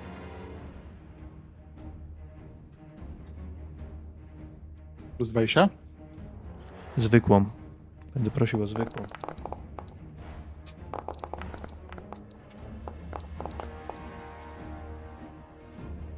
Ja jak zwykle nie widzę. Dobrze. Mamy tutaj e, dość dużą porażkę ze strony Heinza, ale mamy krytyczny sukces ze strony, ze strony Finnełyn. Do środka wbiega przynajmniej, przynajmniej ośmiu, ośmiu profesorów. I ty, Finnełyn, bardzo szybko dostrzegasz, że każdy z nich, oprócz Lotara Ebersteina, na szyi ma zawieszony czerwony kamień emanujący magią Akszy. Lotar natomiast na swojej szyi ma zwykły czerwony kamień, który już wcześniej widzieliście u niego.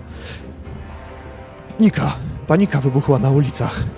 Musimy przeczekać tutaj, zamknąć się w bezpiecznym miejscu. Co się stało z rektorem? Panie profesorze! Co wy macie na szyjach? I ja bym chciała. Yy... Hmm. Mnie nie emanują mm, wiatrem magii Akszy, ale. Nie wiem. Profesor, profesor Lotar, ale także i, i reszta e, tej kadry profesorskiej rusza w tym momencie w stronę, w stronę leżącego na, na stole e, rektora. Zignorowali twoje pytanie, ono nie wybrzmiało, nie wybrzmiało jakoś mocno, ale ty widzisz obok siebie Wolfgangu e, profesora Welzera, który złapał cię za ramię i widzisz jak trzyma się za klatkę piersiową. Co się dzieje? Nie wiem. E, no chyba, chyba stres. Mnie strasznie kuje tutaj. Chyba muszę usiąść. Fin- Finnewen w takim razie występuje krok naprzód, mówi: "St- Stójcie! Ściągnijcie te naszyjniki w tej chwili! Kolejny wybuch roznosi się gdzieś dookoła was. Ziemia trzęsie się dość mocno. Czy profesor też ma coś na szyi? Belzer? Nie, Tak? nie. Nic. Dobra. Ci profesorowie spoglądają się w twoją stronę, stronę Finnełyn, ale jeden z nich teraz podnosi, podnosi rektora. Widzicie, że krew spływa mu po, po, całej, po całej brodzie i Przereże, przerażeni. Spoglądają się tylko na siebie nawzajem, nie wiedząc, co, co, tutaj, się, co tutaj się wydarzyło.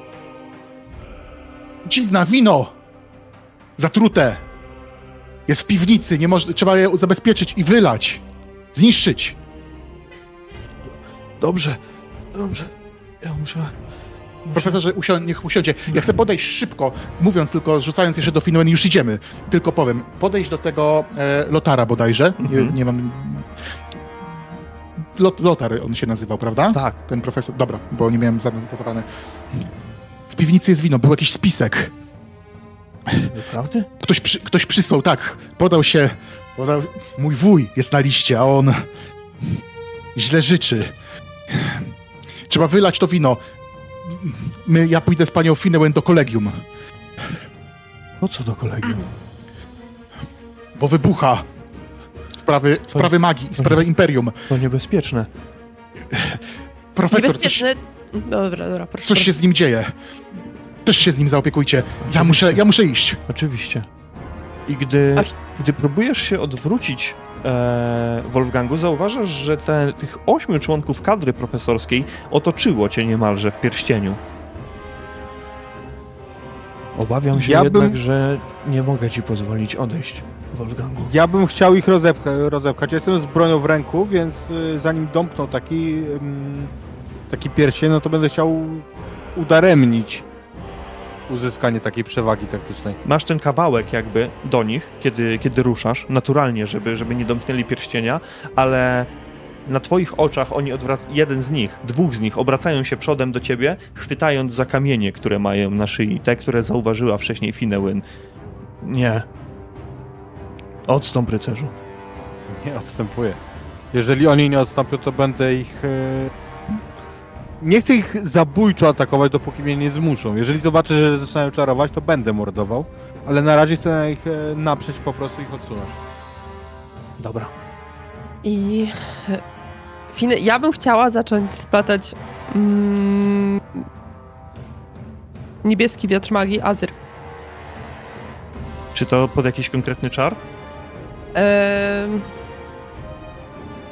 nie wiem, czy pod konkretny. Mogę ci pisać taki mam pomysł. Chciałabym. Tutaj już e, wchodzimy, tutaj już wchodzimy w czary, w, konkretne, w konkretną Dobra. umiejętność czarowania. W konkretne spele. W takim razie e, chciałabym chciałabym wyczarować e, mm, piorun Tesli Mhm. i przeszyć tym po takim no, no przeszyć po prostu jak największą ilość z nich, obezwładnić. Dobrze. Czy chcesz najpierw splatać, czy chcesz po prostu uderzyć Nie. tym piorunem? Chcę najpierw splatać. To rzuć w takim Muszę. razie na splatanie spod tego czaru. Kiedy, mogę coś powiedzieć, kiedy, kiedy Finnegan splata magię? że tak. Ja, ja trzymam rękę na swoim sztylecie mimo wszystko, ale chcę stanąć przy, przy lotarze i powiedzieć mu Profesorze Lotarze Eberstein, jeżeli mnie nie wypuścisz, jeżeli mnie nie wypuścisz, to podzielisz dzisiaj los waszego, zał, założyciela waszej, waszego wydziału. Wybacz, Wolfgangu, ale te groźby nie mogą zrobić na mnie żadnego, żadnego wrażenia. W tym momencie, Heinz, ty chcesz odepchnąć jednego, jednego z nich. Gdy, gdy podchodzisz, jesteś, jesteś zbyt szybki, nie będziemy, nie będziemy rzucać, tym bardziej, że wcześniej to zadeklarowałeś, i odpychasz tego, tego mężczyznę na bok. A gdzieś echem pośród was niesie się głos. Głęboki, niski głos mężczyzny. Zatrzymajcie się! Niech wszyscy się zatrzymają. Głos Bel Edrana niesie się echem wśród korytarzy. Elf odziany w niebieską szatę, szatę koloru ciemnego, ciemnego nieba, wchodzi do, do sali, stając gdzieś za plecami swojej córki. Finnewen, ty taktycznie splotłaś już ten, już ten czar. Czy chcesz coś zrobić w tym momencie?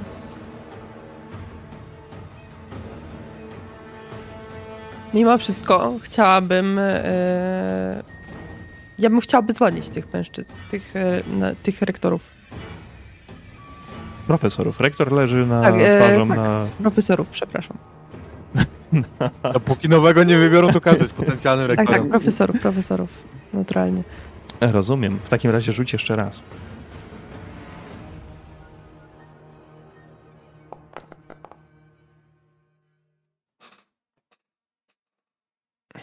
No nie udało się. Aha, czyli nie splacałaś, ale rzuciłaś już na sam czar, więc...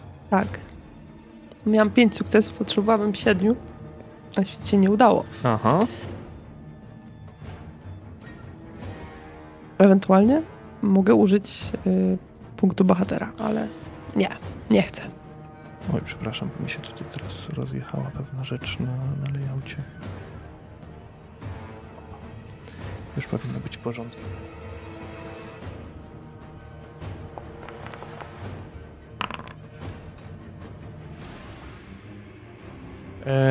Bo to jest pomniejsza manifestacja tak naprawdę. To co, ci, Mhm. to, co ci nie wyszło.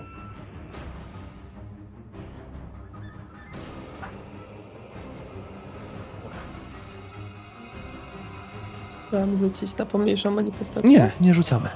Po prostu, gdy próbuj, próbujesz rzucić ten, ten czar, czujesz, jak w tym momencie ręka twojego, twojego ojca łapie cię gdzieś mocno, mocno za bark, a wyładowania przechodzą przez twoje ciało dość mocno. Ta wiązka energii magicznej wychodzi z twojego ciała i rusza gdzieś w stronę, w stronę Hańca, w stronę profesorów i w stronę stołów rozrzuca je na boki, tak samo jak i wy, panowie, razem z profesorem Lotarem, ale także i resztą kadry profesorskiej upadacie, upadacie na ziemię wśród zastawy. Słychać wszędzie brzdęk dookoła. Córko, poprosiłem cię o coś. Najpierw musimy się dowiedzieć ważnej rzeczy. Córko, czy mnie słyszysz? Słyszę, ojcze. Słyszę. Jakiej to rzeczy mamy się dowiedzieć? Lotarze! Dwa dni temu doniosłeś mi o konieczności przeniesienia kamienia augmentacyjnego spod świątyni Sigmara do wieży Wolansa. Podobno kierowany słowami Chilis niosącej światło. Chciałeś nas wywieźć w pole. Czemu to służy? I czemu? Chodziło tylko o uzyskanie pewnego zamieszania, popłochu oraz skupienia wszystkich ważnych osób w jednym miejscu. Niestety, ale arystokracja tego miasta nie radzi sobie z dzisiejszymi problemami. Są na tym świecie osoby, które chcą ustanowić inny ład. Chcą powrócić do chwały lub odzyskać to, co utraciły podczas zamieszek mgielnych. Ryby chcą odzyskać, on próbuje wstać na nogi i w końcu mu się to udaje, należne im miejsce, eliminując haki. Słyszałem o pewnej nieudanej akcji oddziałów Clydinsta w dokach. Chociaż liczyliśmy na wyeliminowanie kilofa, zyskaliśmy na czasie. Udało nam się przekonać do współpracy wysoko postawionych ludzi w Pałacu Imperatora, ale my i tak jesteśmy tylko pionkami, które przesuwa na planszy ten, który zmienia drogi. Kostur wiecznego żaru dotarł już do naszego pana i jak doskonale wiemy, zaczął już szerzyć zniszczenie w mieście. W związku z nakłonieniem biedoty do współpracy imperator będzie musiał użyć sił zbrojnych do stłumienia powstania. Wszyscy Wiesz- będziecie mieli krew na rękach i wszyscy Myśl- zginiecie. Myślę, że jednak w momencie, jak do mnie dociera, jak analiza w głowie Hańca po raz wtóry działa, czy on powiedział to, co powiedział. I nauczony doświadczeniem, że jak ostatnio się zastanawiałem za długo, to wybuchło mi w twarz, chcę rzucić go nożem. Rzucić go nożem. Dobrze.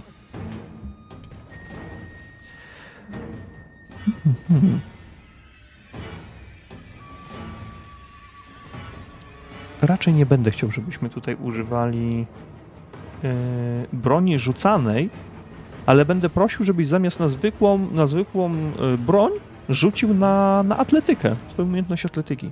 Mhm. Okidoki, już tam? Na zero po prostu. Na zero, tak, w tym momencie na zero. I tak ci się 18. udaje, i tak ci się udaje, bardzo ładnie. Więc Podnosząc się na kolana, czy próbując wstać, czy jeszcze z ziemi rzucasz? Ja myślę, że ja się podnoszę na kolana i z kolan rzucam, celując w gardło, bo to się zawsze źle kończy. Nauczyłem się wczoraj. Dobrze. Ciskasz swoim, swoim sztyletem przed siebie. Sztylet wbija się dość głęboko.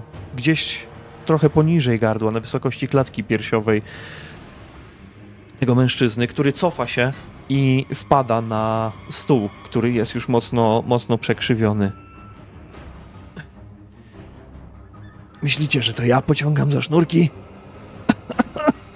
W takim razie musiał się przez ten cały czas dobrze maskować, zasłaniając się ligą Karla Franca, kanclerzem czy ambasadorką. Nic nie wiecie. On im uciekł. Łowcy Ja bym chciał- czarownic. Mów. Śmiało mów. Ja bym chciał dobiec do niego, Mhm. podobiec, pod, podejść do niego, wziąć ten sztylet i jeszcze, jeszcze mu go przekręcić i krzyknąć to mów, to mów, kto pociąga za te sznurki. Były ambasador z Kataju, którego prawdziwa natura została odkryta w trakcie zamieszek mgielnych. Nigdy nie został spalony na stosie. Uciekł im i powrócił, aby odebrać to, co należy do niego, uderzając żarem wprost w arystokrację imperium. Posługując się kanclerzem, który nienawidzi szlachty, manipulując ambasadorką, która chce jak najlepiej dla Beijing. A teraz wy jesteście tutaj. Dzieli was tylko kilka chwil od potężnego wybuchu. Ojcze. Ojcze, musimy... Artefakt musi wrócić pod świątynię Sigmara. Wiem, wiem, córko. Bardziej jednak obawiam się tego, co się dzieje tutaj. Mężczyzna wskazuje tych profesorów, którzy obolali, leżą na, na ziemi, ale każdy z nich pyta za swój kamień, a następnie zrywa go z, ze swojej szyi. Przestrzeń dookoła was zaczyna wy, wypełniać niekontrolowana, niepohamowana esencja wiatru magii Akszy. I za chwilę dojdzie do ogromnej, przepotężnej wręcz eksplozji. Winewin, ty to widzisz. Czy chcesz Ja jakoś w- zareagować? Czy ja jestem w stanie, ja jestem w stanie jakoś ten wiatr magii, ja go, nie jestem w stanie go zatrzymać, ale czy go przenieść jakoś, w, skierować jego strumień na zewnątrz na przykład, albo w niebo, tak żeby ta eksplozja nie doszła tutaj, ale żeby wy, to wyładowanie mocy nastąpiło nie, na wolnej przestrzeni, na przykład za oknem. A czy masz y, coś związanego, jakiś czar z tym być może? Coś, co mogłoby ci pomóc? Nie, nie mam. Nie masz z tym nic takiego. Niestety. Wiatr Dobrze. akrzy nie jest moim wiatrem. W takim razie chciałbym, żebyś rzuciła sobie test języka, języka magicznego, próbując przeciwdziałać temu, temu zaklęciu. Jakby próbując je zablokować, uzyskać coś w rodzaju kontr zaklęcia. W takim razie robię to, już krzycząc tylko do, do, do ojca, żeby mi pomógł i rzucam. Masz sukces na, na plus 3. I gdy dostrzegacie w ostatnich chwilach, ostatnich klatkach tak naprawdę Finewin, która wyciąga ręce w waszą, waszą stronę, Wolfgangu i Hańcie, wszystko spo, spowija ogień i potężny, potężny wybuch, który zdaje się rozpalać wasze ciała, ale po krótkiej chwili przychodzi ukojenie. Przychodzi chłód, całkiem przyjemny. Jednakże ciemnieje wam całkowicie przed oczami. Wszystkie okna, wszystkie obrazy idą w drzazgi w tym pomieszczeniu. Drzwi wypadają niemalże, niemalże za was. Winewin, Izabel Edrana. Wszystko trwa jakby jednocześnie całą wieczność, jednocześnie stając się tak bardzo ulotne, łatwe do zapomnienia, trwające chwilę. Dodatkowo całun zakrywa wszystko, przedstawiając słońce, dwa księżyce oraz wirujące dookoła gwiazdy. Gdy to wszystko opada w pomieszczeniu, pomieszczenie nie przypomina już w ogóle tego, w którym się znajdowaliście. Wszystko zdaje się być spalone, zniszczone. Tak jakby przeszło przez nie ogniste tornado, ale jednocześnie swoją mocą i energią spowodowałaś, że największa siła tego zaklęcia, dziwnego bądź co bądź, uszła przez okno na zewnątrz. I teraz jeden z ogrodów uniwersyteckich stoi w płomieniach, a na jego tle wybucha kolejna wieża znajdująca się w kolegiach magii. Wolfgang, ty leżysz przy, przy ścianie. Nie jesteś poparzony. Czujesz, że twoja twarz jest, jest ogorzała i twoja szata jest, jest okopcona wręcz, ale jesteś w stanie się praktycznie, praktycznie podnieść. Heinz, ty wylądowałeś na, na zadku, siedząc teraz z, ze zwieszoną głową, ale czujesz się, czujesz się bardzo, bardzo podobnie. Moż, można powiedzieć, panowie, że wasz zarost jest teraz tylko istnymi plamami, kępkami na, na, waszych, na waszych twarzach. Ale nie. Profesor Welzer siedzi oparty o, o ścianę, patrząc się gdzieś, gdzieś w dal, gdzieś daleko przed, przed siebie. Lotar zginął chyba jeszcze zanim doszło do, do eksplozji za sprawą tego sztyletu. Ale teraz jedynie zwęglone, zwęglone zwłoki, z których wystaje stopiony sztylet, leżą na, na ziemi pośród, pośród ośmiu innych ciał profesorów uniwersyteckich. Ciało rektora praktycznie, praktycznie wyparowało. A obok ciebie, Finewyn, klęczy twój, twój ojciec, oddychając bardzo ciężko, z dwoma strugami czerwonej krwi, które spływają z jego, z jego oczu, wypełnionych teraz czernią nocnego nieba. Ojcze, ojcze, ja go próbuję, łapię go za szaty, też na kolanach, bo moc, jaką, jaką musiałam zużyć do, do, do przekierowania te, tego wiatru, też sprawiła, że opadłam na kolana. Ojcze, ojcze, powiedz coś. Zapomniałaś o sobie. Użyłem trochę mocy, aby. aby ochronić Twoich towarzyszy i Ciebie. I profesora. Musisz pamiętać, że jestem z Ciebie dumny. Wierzę, że całe społeczeństwo Ultuanu będzie tak samo dumne z Xandriel, czy też Finnewen. Hylis niosąca światło ma kamień w wieży Wolansa. Coś jest z nim nie tak. Powinien uspokoić wiatry magii w Altdorfie całkowicie, jednak jeśli został naruszony, zrobi wiele szkód. Musisz iść do wieży i zapobiec najgorszemu. Musisz przemówić Hylis do rozsądku. Nie może użyć kamienia, inaczej czeka was zagłada. Dobrze, ojcze, tak zrobię. Zostanę, Ale- zostanę tutaj. Jeśli będę mógł, dołączę do ciebie. Muszę usiąść. Ja pomagam mu, pomagam mu usiąść. Ja w tym... Mm, Proszę, Mów. proszę. Nie, mów, mów, mów, skończ. Powiedz mi, czy ja mogłabym teraz y, wykorzystać hi, y, jeden z moich czarów, spróbować go mm, rzucić na mojego ojca, by lecznicze światło, na nas wszystkich właściwie, na wszystkich poturbowanych. Mhm. Ja nie mówiłem, żebyście odpisywali sobie jakieś, jakieś Mhm. punkty, punkty żywotności w tym momencie, ale, ale oczywiście uznajmy, że y, z, bo ty będziesz to rzucać z granu tak naprawdę, z magii, z magii życia, jest. prawda? Tak, i będę potrzebowała chwili, żeby e, spleść ten wiatr magii. Jeżeli nie jesteśmy w trakcie tej walki, to nie pomijamy ten, te testy na splatanie. To nie ma, Mhm. nie ma, nie ma sensu według mnie w tej, w tej sytuacji, więc chciałbym e, tylko sobie zerknę jeszcze. No nie będzie No. z Gerano, tylko z wiatru chysz.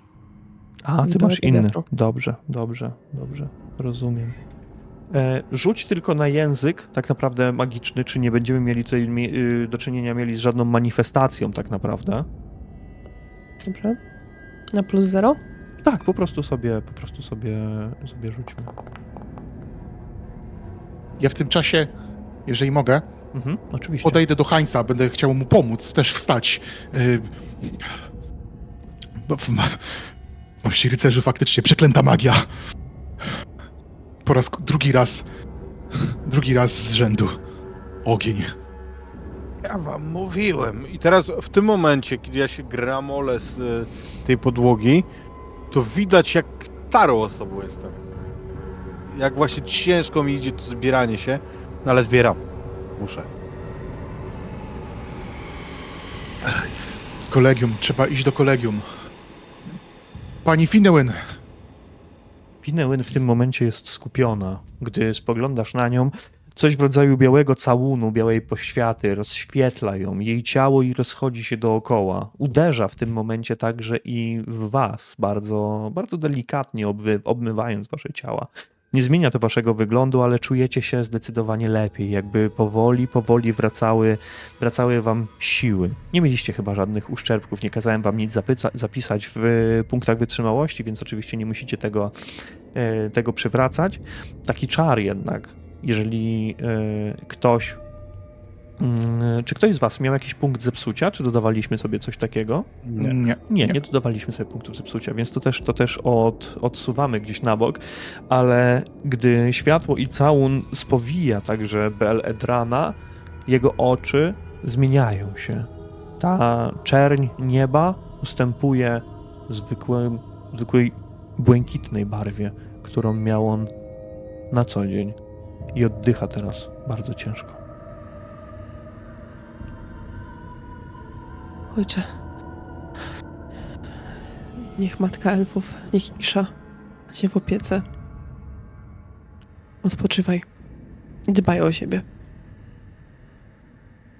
On nic nie odpowiada w tym momencie, ale widzisz, że jego klatka piersiowa unosi się, oddycha przez ten cały czas. Wstanę, wstanę powoli i za kilka kroków za, za, zachwieję się. Trudno mi będzie na początku, przynajmniej złapię się jakiegoś stołu, czegokolwiek ściany, żeby złapać równowagę i przemówię do swoich towarzyszy, że musimy iść. Im dłużej tutaj zwlekamy, tym większe, na większe szkody narażamy miasto. Tak. Tak, tak, chodźmy. Szybko. Wybiegacie z, z uniwersytetu. Zdecydowanie. Dobrze. Bramy pozostają zamknięte. Jednakże nie ma problemu z tym, żebyście wyszli. Na zewnątrz niesie się już raban. Procesja przeszła już dawno przez most na rzece Rejk i ruszyła w stronę bramy północnej, ale teraz na ulicach panuje popłoch. Duża część mieszkańców, która zakończyła modły, w pośpiechu wraca do swoich domostw. Słyszycie krzyki, nawoływania do pomocy. Oddziały imperialnej armii prowincji tworzą ścianę w czasie, gdy obrzucane są jedzeniem, jakimiś fragmentami mebli przez buczący na nich tłum. Brakuje niewiele do momentu, w którym obie strony ruszą na siebie i poleje się, poleje się krew. Jedyne, co możecie zrobić, aby udać się do kolegiów magii, to ruszenie wąskimi uliczkami, gdzieś pomiędzy budynkami należącymi do, do tej dzielnicy. Inną, no, alternatywą tak naprawdę, jest próba przedarcia się pomiędzy strażnikami i tłumem, ale to jest istne samobójstwo. Tak się przynajmniej wydaje w tym momencie. Chyba, że macie jakiś inny pomysł. Coś chcielibyście zrobić jeszcze tutaj na tej ulicy. Ja myślę, że nie, że, że, że Tak. będziemy chcieli iść do właśnie tymi uliczkami. Czym prędzej. Między, między właśnie domami, kamienicami. Jak na, ale mimo wszystko jak najszybciej kierować się w stronę wieży Wolusa. Wolansa, bardzo blisko. Wolansa, tak. Dobrze. Działa. Więc skręcacie w jedną z wąskich uliczek. Gdy przebiegacie po błocie, które rozchlapuje się na boki, czasem uderzając wręcz w jakąś ścianę, w jakąś połamaną skrzynię, przed wami, przed tobą, Finewyn, otworzy się coś w rodzaju magicznej obręczy, iskrzącej się dość mocno. Coś w rodzaju małego portalu, przez który przeciska się teraz małe, galaretowate stworzenie, które przypomina, przypomina mackę.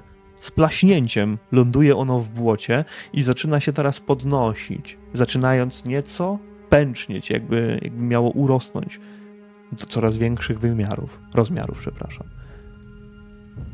Oj, nie, nie, nie. Nie chcę na to, nie chcę na to pozwolić bynajmniej. Chciałabym, chciałabym e, wykorzystać wykorzystać wiatr magii e, Gran i złapać w mm, roślinne pnącza tą, tą gal, to galaretowate coś unieruchomić. Dobrze, za pomocą jakiegoś czaru? E, tak, za pomocą czaru e, tego tutaj Forest of, Tro of e, Thrones, to jest ściana cierni. Mhm. Czy chcesz spleść najpierw, czy od razu rzucasz? Najpierw tak, chcę spleść. No to W rzućmy sobie na splecanie. spadam. Panowie, pierwszy raz widzicie, widzicie coś, coś takiego. W międzyczasie chciałbym, żebyś ty, ty Finewyn, splotła sobie, sobie jeszcze raz. Ale Mhm. to, co wy zauważacie, to to, że w tym portalu, w tej, w tym pierścieniu, coś, coś płonie. Na tle ognia chmara żołnierzy w czarnych zbrojach maszeruje wprost w stronę tego portalu, gotowa przekroczyć go chwilę, ale zdaje się być jeszcze, jeszcze w odpowiednim dystansie. Ale to otworzyło się, jakby było istnym przejściem do innego wymiaru. Jeszcze raz, Pinewyn. Ty cały czas splatasz swoją magię, kiedy ta, ta dziwna macka pęcznieje już praktycznie do granic możliwości, przypominając małego człowieka. Dobrze. I teraz powinnaś rzucić ten czar. Dobrze. Ja tylko powiem jaśnie pani, coś trzeba zrobić. Mm. Udaje ci się w takim razie. I jak to widzisz, Finewyn? Widzę to w następujący sposób. Z moich e, palców, ja tego, ja to widzę, moi towarzysze tego nie widzą, ale mm, wiatr magii Gran wypusz, wypływa i kieruje się w stronę, w stronę ziemi, z której niemalże natychmiast cierniste pnącza się unoszą i łapią tą istotę. I kiedy ją złapią, ja następnie będę chciała zamknąć ten portal, ale otoczyć go też taką po prostu tą zasłoną tych, tych, tych, tych cierni. Dobrze. Bo to jest ten czar, który można rzucić jedynie na jakąś, na jakąś połać ziemi, więc Tak splot krzewów, tączy, jakichś małych drzew praktycznie, pokrytych naprawdę ostrymi cierniami, wyrastają spod ziemi, pokrywając niemalże całą, całą tę przerwę pomiędzy dwoma, dwoma budynkami. Wplatają się niemalże do środka tego, tego portalu, a macka, która już napęczniała, przebita tymi kolcami, wybucha, tryska tylko jakimś, jakąś zieloną mazią, która praktycznie spada wam, spada wam pod nogi i paruje, śmierdząc niemiłosier niemiłosiernie. A krzewy te w tym momencie walczą razem z tym portalem, próbując go niemalże, niemalże zamknąć.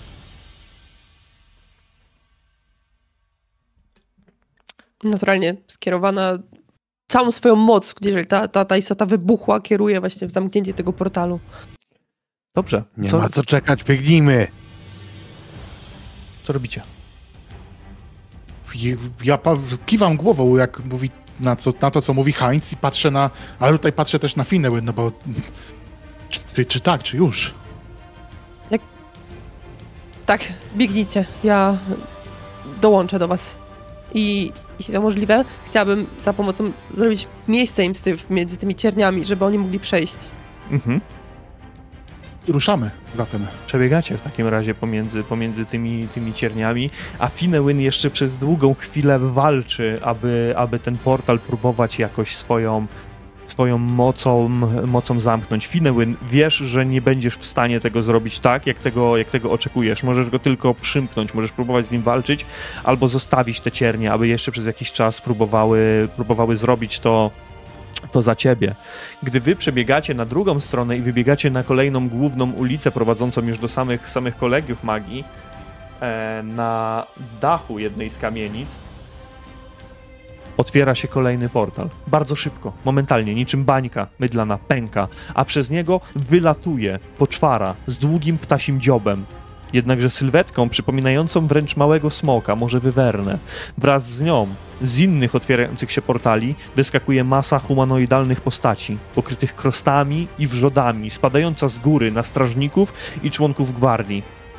Portale zaczynają powoli bo i powoli przekraczać ci, którzy noszą się mianem wojowników chaosu, a przez Altdorf przetacza się gromki, niski śmiech osoby mówiącej z ewidentnym wschodnim akcentem. Chcieliście mnie zniszczyć i upokorzyć. Teraz mój pan obróci w nicość waszą stolicę. Finewin, nie jesteś w stanie przymknąć tego, tego portalu. W takim razie zostawiam swoje ciernie, by możliwie jak najdłużej powstrzymywały to, co ma wyjść przez portal i ruszę dalej za moimi towarzyszami.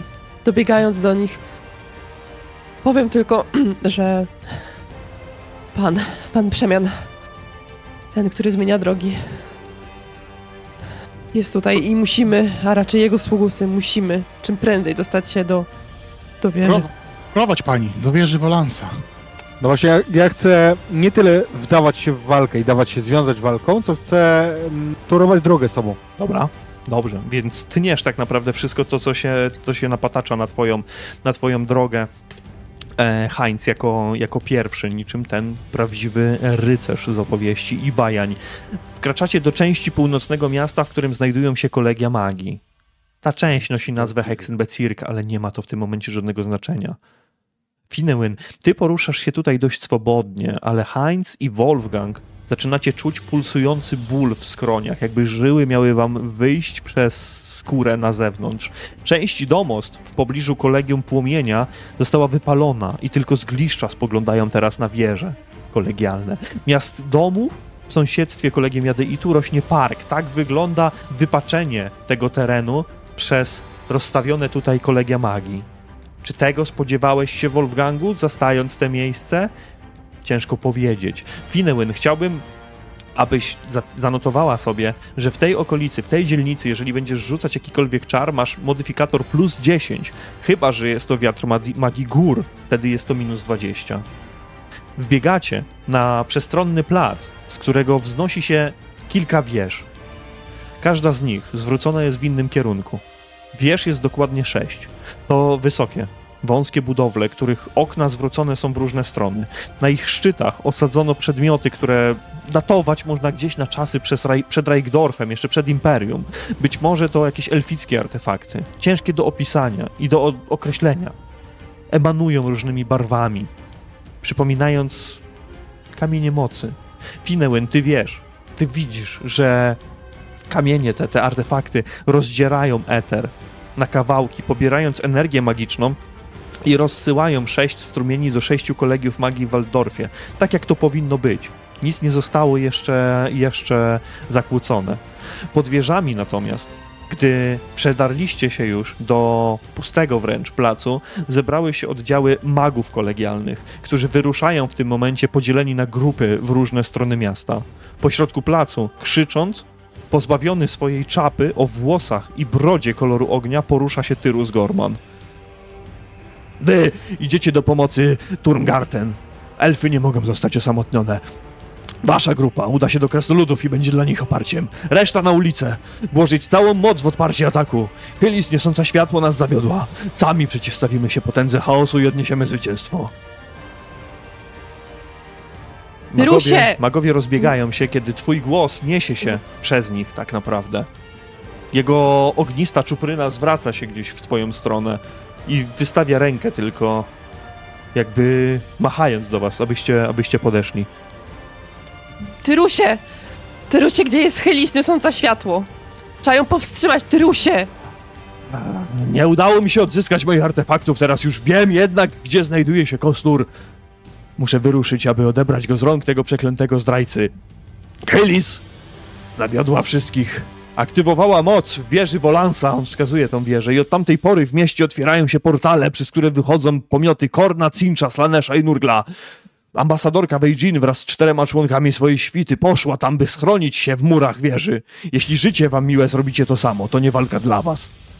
Elfko, może zdołasz przemówić do rozsądku przedstawicielce swojej rasy. Taki mam plan. To zamiar mam zrobić, Tyrusie. I zapamiętaj, na imię mi Finełyn. Srebrna Dobrze. mgła, a nie elfka. I ruszę. Dobrze, Elfko, niech i tak będzie. Na sąsiednim dachu w tym momencie ląduje albo pojawia się coś, jakiś stwór, istna abominacja chaosu. Ląduje bez gracji, zrzucając na ziemię dachówki, które sypią się jak domino. Stwór o głowie i korpusie wielkiego kota i skrzydłach nietoperza młóci swoim ogonem i z kolcami, wybijając okna w jednej z kamienic.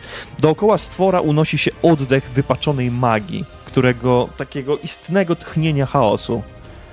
Manticora! I to w dodatku spaczona przez chaos. Nic tu po was. Zatrzymam ją. Ruszajcie do wieży.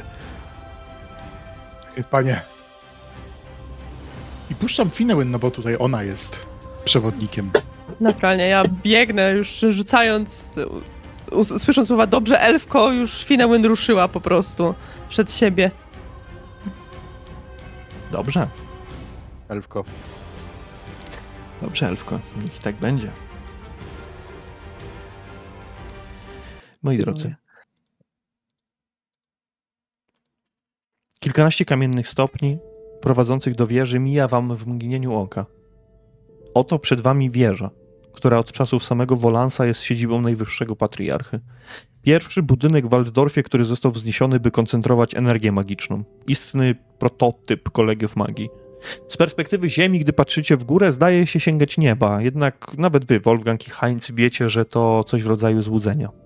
Miejsce jest wypełnione energią magiczną, skoncentrowanym akrzy, wiatrem ognia, który prawdopodobnie prze... jest tutaj przez jej aktualnego właściciela. Drzwi są otwarte, prowadzące do środka. Jak rozumiem, nie muszę szukać potwierdzenia, ponieważ wbiegacie, biegacie do niego i wnętrze budynku, który został wzniesiony na planie okręgu, jest surowe, przybrane w barwy szkarłatu i złota. Gołe ściany w nielicznych miejscach ozdobione są obrazami. Wszędzie unosi się delikatny zapach siarki i żelaza. Spiralne schody prowadzą wysoko ku górze, rozchodząc się na boki w korytarze i liczne laboratoria. Miejsce to wygląda jak cała szkoła upchnięta w jedną wieżę, pełniąca jednocześnie funkcje mieszkalne. Echo kroków jest jednak praktycznie niewyczuwalne, niesłyszalne. Przed wami znajduje się obraz dużej komnaty, ogromnej, ośmiościennej. Finełyn, chciałbym, żebyś przetestowała z modyfikatorem plus 20 swoją wiedzę, wiedzę magiczną, a ja zapytam w tym momencie Wolfganga. I nie mówię tutaj o, o jakichś opisach i wrażeniach estetycznych, ale Wolfgang, jesteś, w, można by powiedzieć, w kolegium magii, jesteś w wieży Wolansa. Jak Wolfgang wyobrażał sobie taką scenę, taki moment?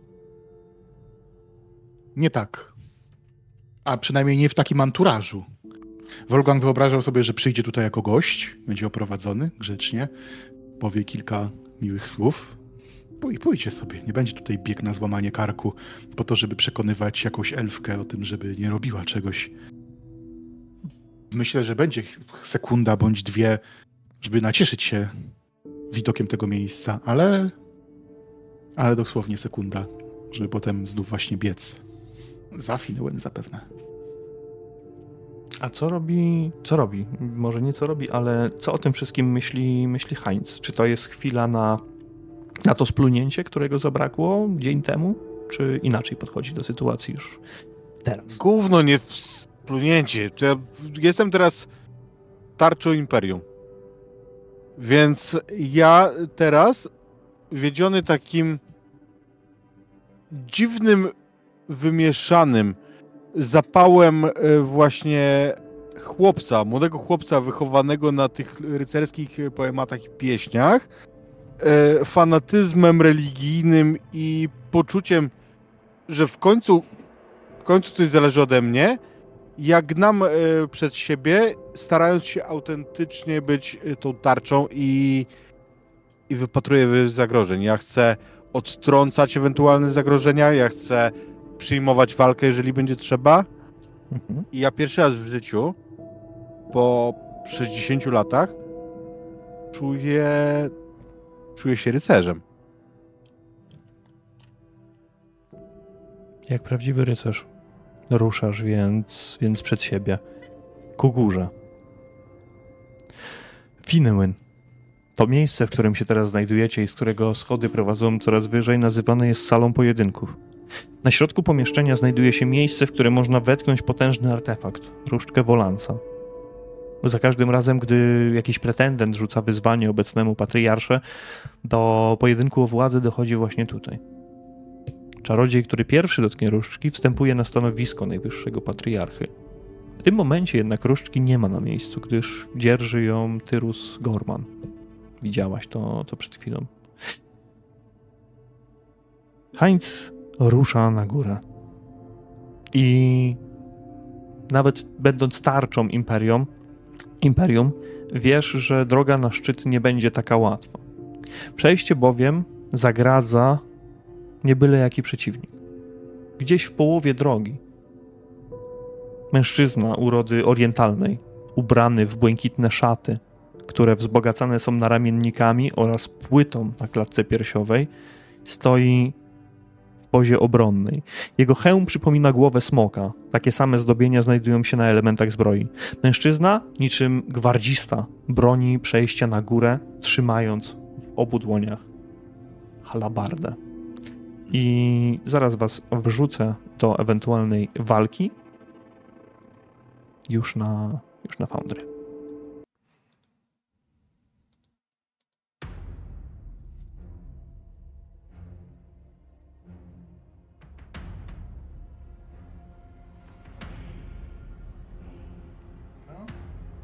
Myślę, Ja że... nawet- Mhm. Śmiało, śmiało, Ja śmiało. staję naprzeciwko tego mężczyzny, mając w głowie tylko powracając jak mantra słowa to jest moja walka, to jest wreszcie to, po co ja się urodziłem, po co po co chodziłem po tych rynsztokach, po co się dawałem popychać i opluwać. W związku z czym, kiedy on stoi w tej obronnej pozie, to ja wiem, że to jest właśnie ta walka z mojej pieśni. Że pewnie tak jest, że każdy rycerz ma swoją pieśń, musi ją tylko odnaleźć. W związku z czym y, unoszę tarczę prezentując mój herb, kocur, chociaż prezentuję wiewiórkę.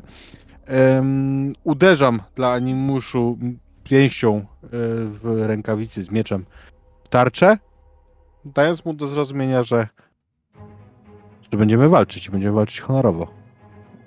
On zapiera się tylko w tym momencie z tą, z tą halabardą, nie ma o co uderzyć, ale kiwnął ci, kiwnął ci głową. Mimo wszystko chciałbym, żeby wszyscy przeszli w tym momencie na chwilę na drugą, na drugą zakładkę i rzucili sobie na swoją, na swoją inicjatywę tutaj na, na Foundry. Chwilę rzucił jeszcze Heinz i Wolfgang.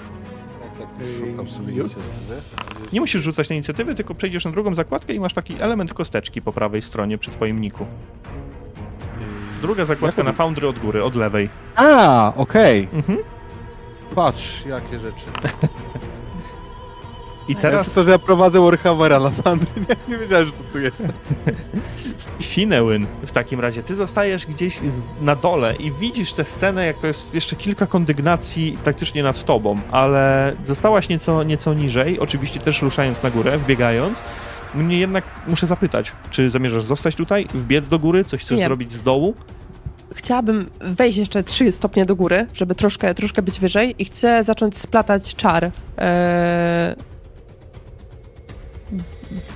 Błysk, Blast, Ha- Havens eee, i, i to będzie, będzie splatała niebieski biot Azyr. Dobrze. Pozwól, że tylko, że tylko sprawdzę. Mhm. E, plast, z tego co wiem, to jest magiczny wybuch tak naprawdę. To będzie wybuch. Dobrze, splacaj.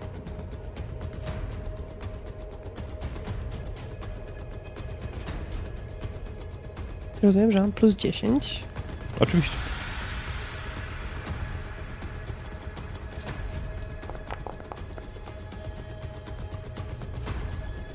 Dobrze.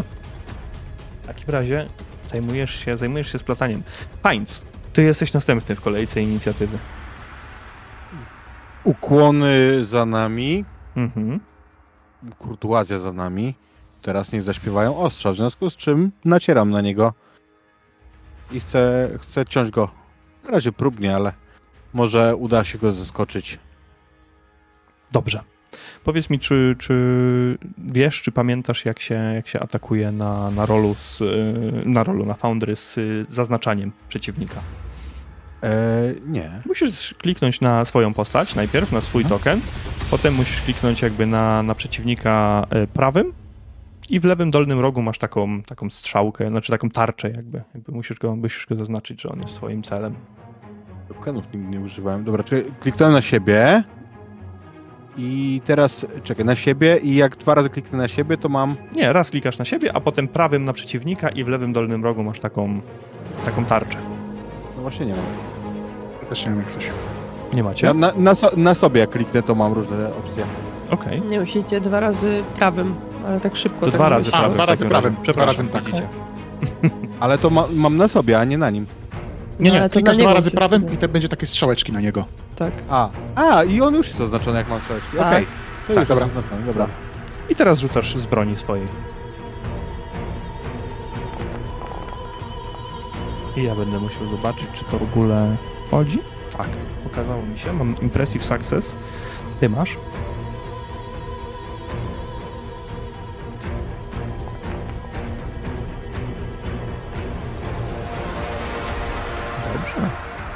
Pięknie, ale, ale fajną rzecz mi pokazałeś. Jak najbardziej.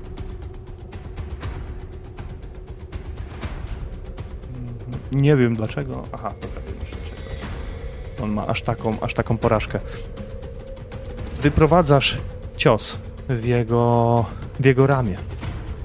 Tylko to chyba jeszcze nie będzie ta, ta walka, Heinz, ponieważ twoje, twoje cięcie, gdy on próbuje się zastawić tą, tą halabardą, przechodzi dość płynnie, dość miękko, ale trafia gdzieś w jego, gdzieś w jego łokieć, gdzieś w jego przedramię, które momentalnie spada na, spada na ziemię, odcięte.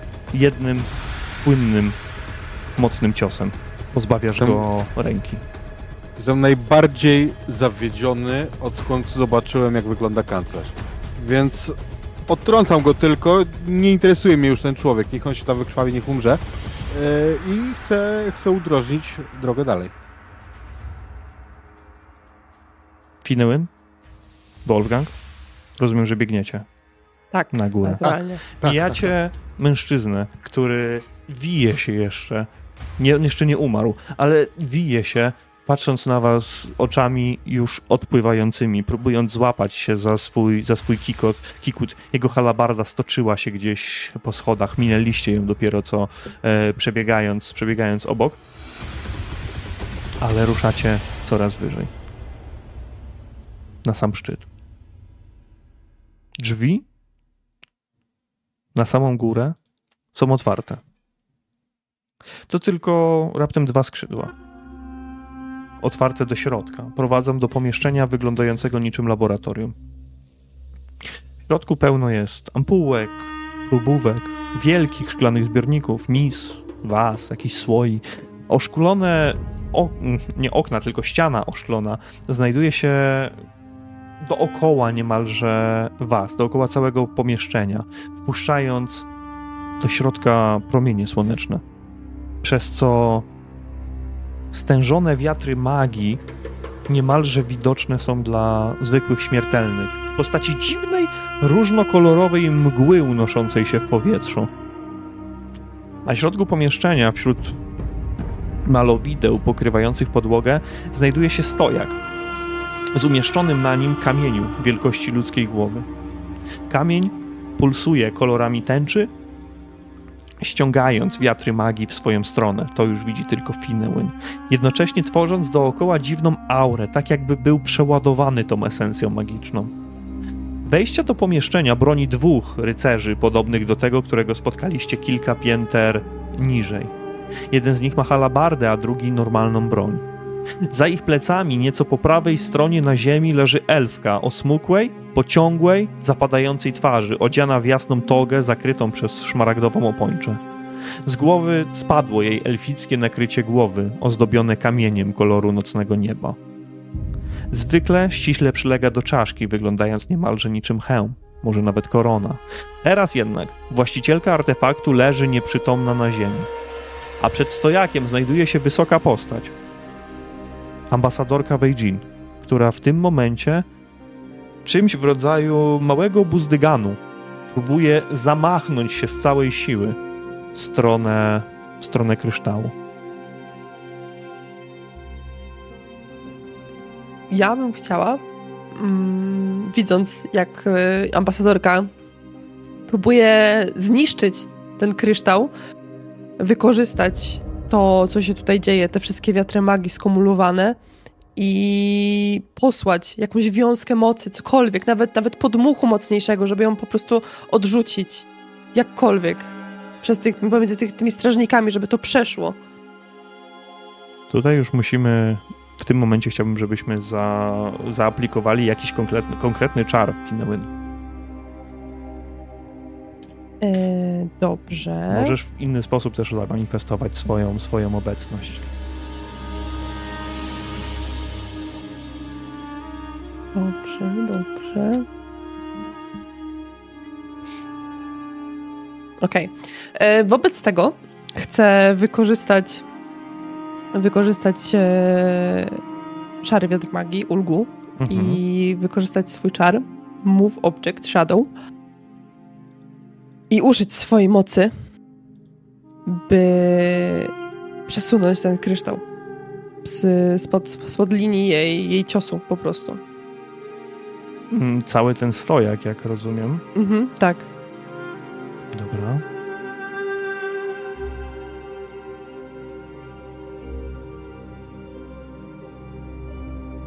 W takim razie proszę ciebie o rzut. Dobra.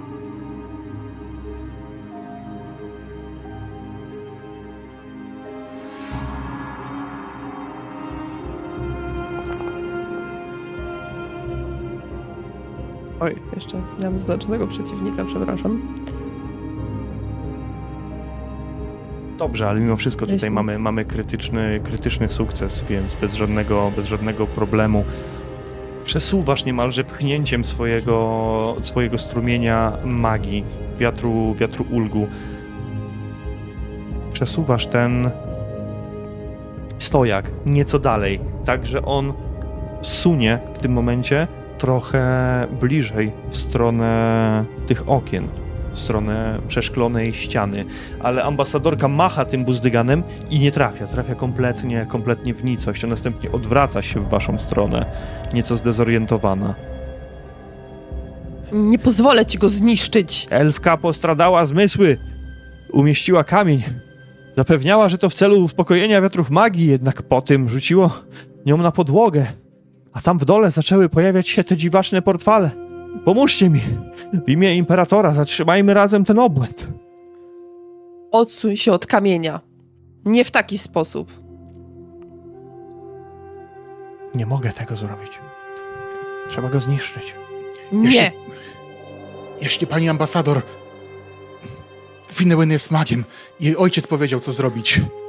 Ona, one wiedzą. Nie, ona wie, ona wie, co zrobić z tym, żeby, żeby zażegnać to. Przysięgam, jako poseł w Imperium.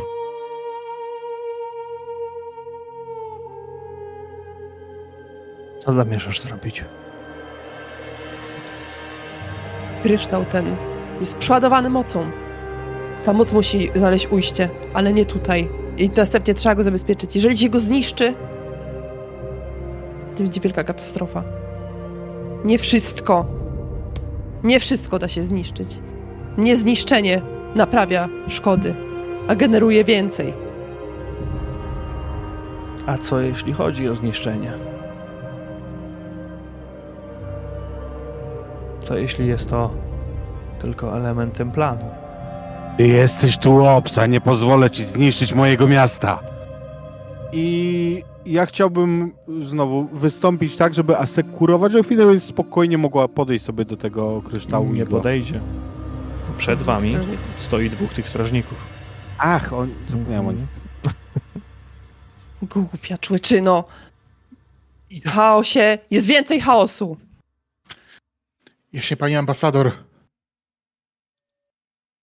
Proszę, na, proszę nas wysłuchać, nie możemy. Tak jak mówi Finewen, w zniszczeniu nie znajdziemy. Zniszczymy tylko miasto. Nas wszystkich tutaj.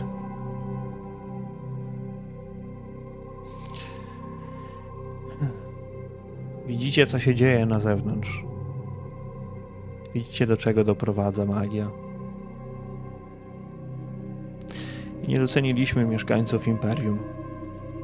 Musicie wiedzieć, że nie jestem dumna z tego, co robię, gdyż nie działam w tym imieniu w imieniu Smoczego Cesarza. Przez kilka lat ciężko pracowałam, by zażegnać konflikt między naszymi państwami, tak jak mówicie. Byłam cierpliwa, Brałam na siebie najgorsze obelgi zagorzałych Sigmarytów. Ale w pewnym momencie zdałam sobie sprawę z tego, że negocjacje z wami nie przyniosą nam żadnej chluby. Były ambasador odezwał się do mnie, oferując współpracę. Razem osłabiamy potęgę imperium na tyle, aby nie musieć liczyć się z waszym zdaniem, ani nie liczyć na waszą pomoc. Wasze problemy będą naszymi sukcesami. W momencie, jak ona to mówi, to po raz trzeci w trakcie tej opowieści mam Mhm. chwilę zastanowienia, czy ona po powiedziała to, co ja zrozumiałem. I kiedy słyszę, że chyba tak, no to ja postaram się e, wcielić w ludzki taran. To znaczy, chcę wpaść pomiędzy dwóch e, gwardzistów, zaatakować ich, nie sygnalizując tego wcześniej, i spróbować rozgonić towarzystwo, tak żeby udrożnić drogę do niej. Dobra? Jeżeli ja mogę też dodać coś od siebie, to Naturalnie. kiedy ona mówi, to, to do Wolfganga dociera, że czasy na. Że skończył się czas dyplomacji, że właśnie tak jak to robi Heinz, koniec. e, Teraz czas, przyszedł czas na argument siły. Ja bym chciał ściągnąć łuk, jeżeli go mam przy sobie. To, to pozostawiam twojej decyzji. Ja pozostawiam to tobie. Myślę, że miałem, może mogłem go mieć przy, przy wychodzeniu z pałacu, odebrać go, coś w tym rodzaju. Dobrze. Zaraz, yy, zaraz Heinz pozwolę ci zadziałać tym wszystkim. Zastosujemy sobie jednak mimo wszystko inicjatywę i Finewyn będzie, będzie pierwsza. Niemniej jednak zanim Finewyn za, zareagujesz, zobaczysz, że e, ambasadorka unosząc ten buzdygan nie skieruje się jednak w stronę w stronę tego kamienia powiem jeszcze coś w ramach tego, w ramach jej akcji. Dążąc do skłócenia ze sobą wszystkich klas, najłatwiej było podburzyć biedotę. To ona, niesiona hasłami Jefimowitów i Brustelitów, była podatna na podszepty. Gangi rzuciły się sobie do gardeł. Straż Miejska zwróciła uwagę na ten problem. Wsparcie sprawy na uniwersytecie odwróciło uwagę uczonych, których udało się przeciągnąć na swoją stronę. W tym czasie w Pałacu Imperialnym trwała najważniejsza intryga mająca na celu wyeliminowanie członków rad oraz kradzież artefaktów Tyrusowi Gormanowi. I popatrzcie tylko. Sam kazał mi się tutaj schronić. W swojej wieży. A w swojej głupocie wszyscy oni zdecydowali przenieść kamień augmentacyjny wprost do tej komnaty, aby można było zaprowadzić ostateczny porządek. I kobieta nie idzie w stronę, w stronę kamienia, ale będzie ruszać w stronę Hylis niosącej światło, aby to na nią spróbować się zamachnąć. I zanim to się, zanim to się wydarzy tak naprawdę, to zrealizujemy jeszcze ruch Finewyn i ruch Hańca, żeby oddać wam to, co, to, co, to, co cesarskie tak naprawdę. Finewyn, ty jako pierwsza.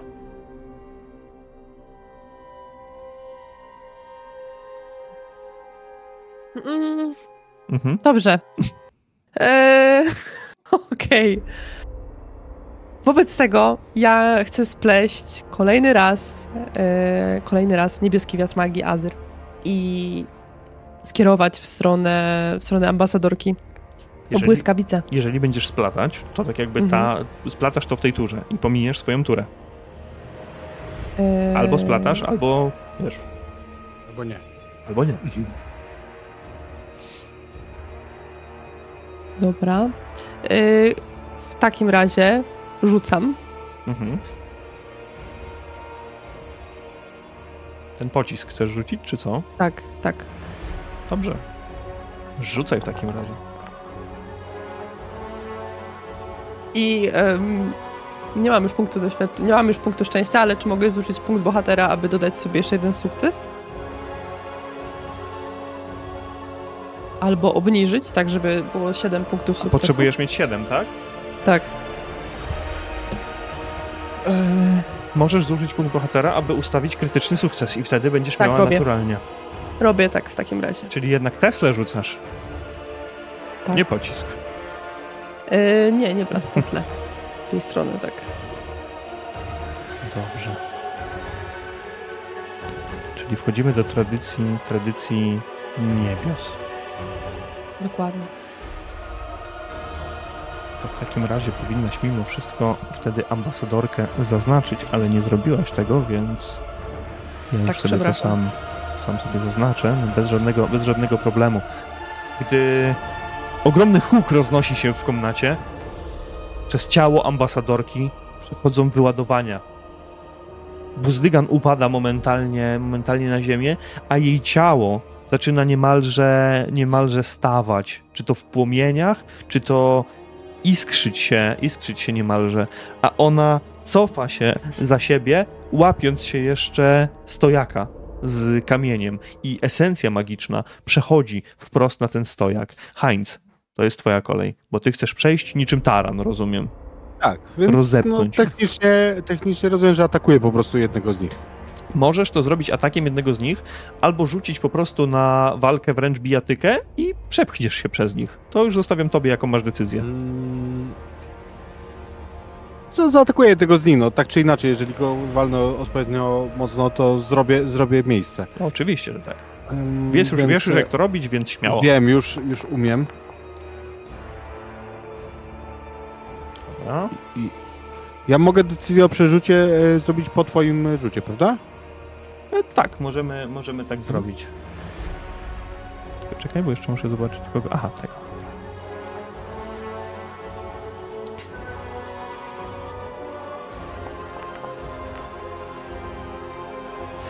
Mm, Zdecydowanie. Będę chciał zużyć punkt e, szczęścia Mhm. i rzucam jeszcze raz.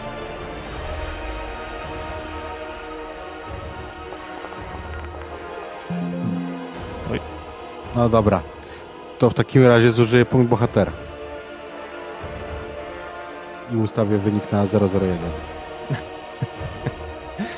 Dobrze. Przypomnij mi, to jest e, Resolve czy Resilience, bo mi się mylą. E, ten, który jest wyżej z tego, co, z tego, co Okej. wiem. Resolve. Resolve. Resolve. Mhm. Niemniej jednak, chciałbym, żebyś rzucił D100. Zwykłe.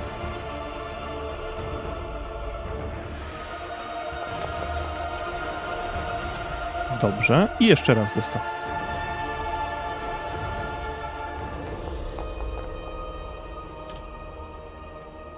Dobra.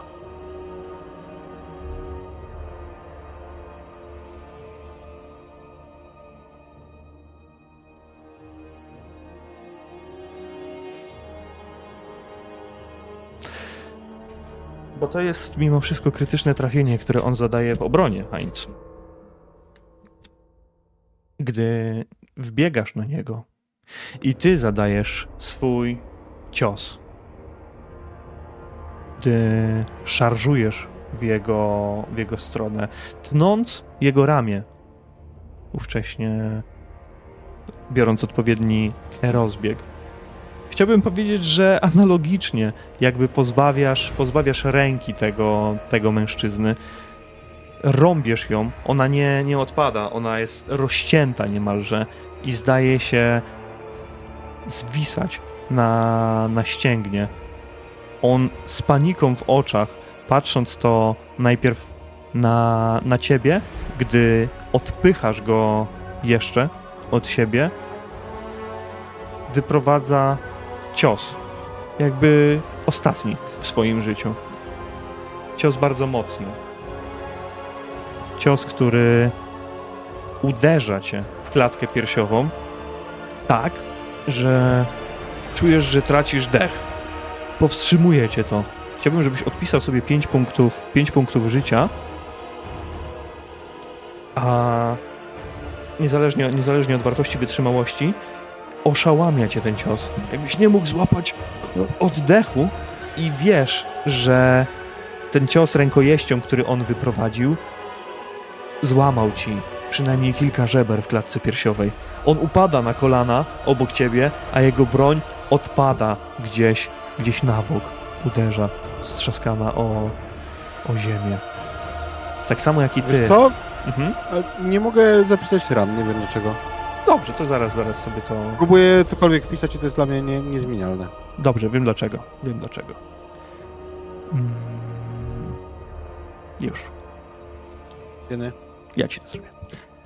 On upada, on upada obok ciebie, ale drugi z nich, ten, który dzierży, dzierży halabardę, widząc jak Heinz przebiega obok niego, będzie próbował zaatakować wprost w Wolfganga.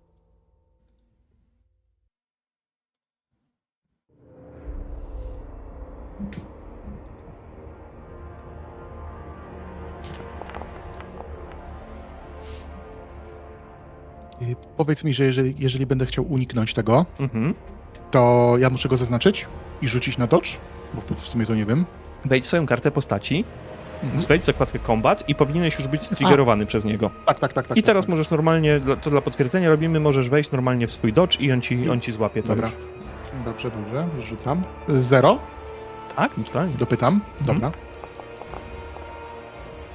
Przerzucam. Mhm.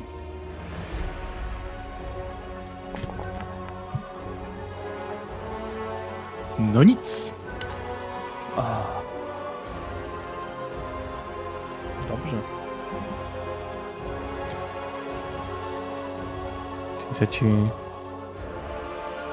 Ja ci wrzucam ten, te, te, to obrażenie, które on zadaje. Czy ty miałeś jakiś pancerz na sobie, czy nie masz nic? Tak, ja, tak, ja mam na body, na, na ciele mam skórzaną kurtę, to jest jeden i cztery mam z bonusu. Więc on trafia cię, trafia cię w ciało, trafia cię w korpus, a przez to, że ma talabardę, która ma cechę rąbiąca, on momentalnie tą kurtę, którą masz na sobie, rozpłata na części, więc możesz ją sobie, możesz ją sobie od razu, od razu usunąć. Mocne cięcie, które przechodzi gdzieś przez twoją klatkę piersiową, ty miałeś jeszcze krytyczną porażkę na przerzucie, więc upadasz do tyłu, praktycznie zsuwasz się, zsuwasz się po tych schodach, zniknąłeś gdzieś za, za plecami e, swoich towarzyszy, ale to jest twoja, twoja tura. Nie dostajesz żadnego, żadnego stanu, więc pozwolę ci się podnieść i zadeklarować coś jeszcze. Czy ja będę mógł strzelić do niego? Z tego po podniesieniu się, czy, czy jednak nie? Dobrze, To pozwolę ci. Dobra. Tak więc tak ja wstanę, naciągnę strzałę i będę chciał strzelić w niego. Dobrze.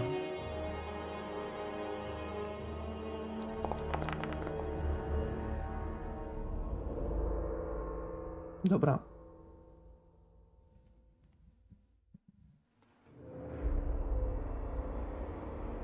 A zaznaczyłeś jego, czy nie?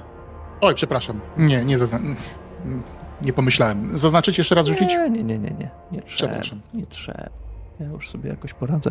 Strzała, którą wypuszczasz, wbija się gdzieś na wysokości jego, jego barku i mężczyzna zaklął pod nosem, ale nie było to kompletnie, kompletnie w, w Reichspielu. Ja jeszcze muszę jedną osobę tutaj dodać, której, której wcześniej, wcześniej nie dodałem.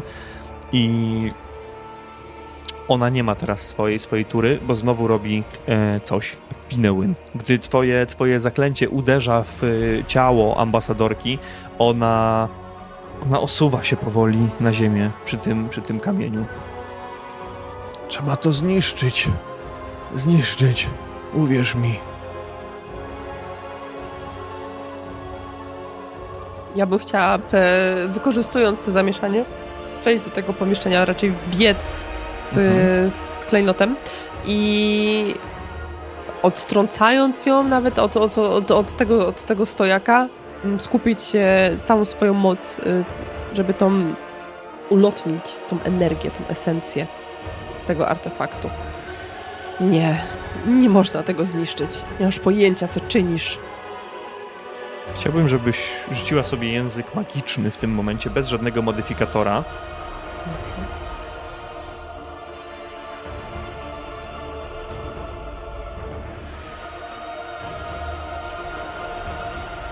Zaczynasz splatać swoją magię dookoła tego, tego kamienia, a ta mgła, która wcześniej wirowała w różnych kolorach esencji magicznej, zaczyna wtapiać się niemalże w twoje palce i w twoją skórę. Twoja, twoja elficka blada cera zaczyna przyjmować ten pigment różnokolorowy w całych kolorach tęczy. I ta moc idzie teraz praktycznie aż po twój, po twój łokieć, coraz dalej i dalej ambasadorka próbuje podnieść się, podnieść się na nogi, ale robi to bardzo, bardzo ciężko.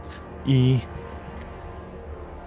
jedyne co będzie chciała zrobić w tym momencie, to spróbować uderzyć jeszcze raz wprost w, w ten kamień.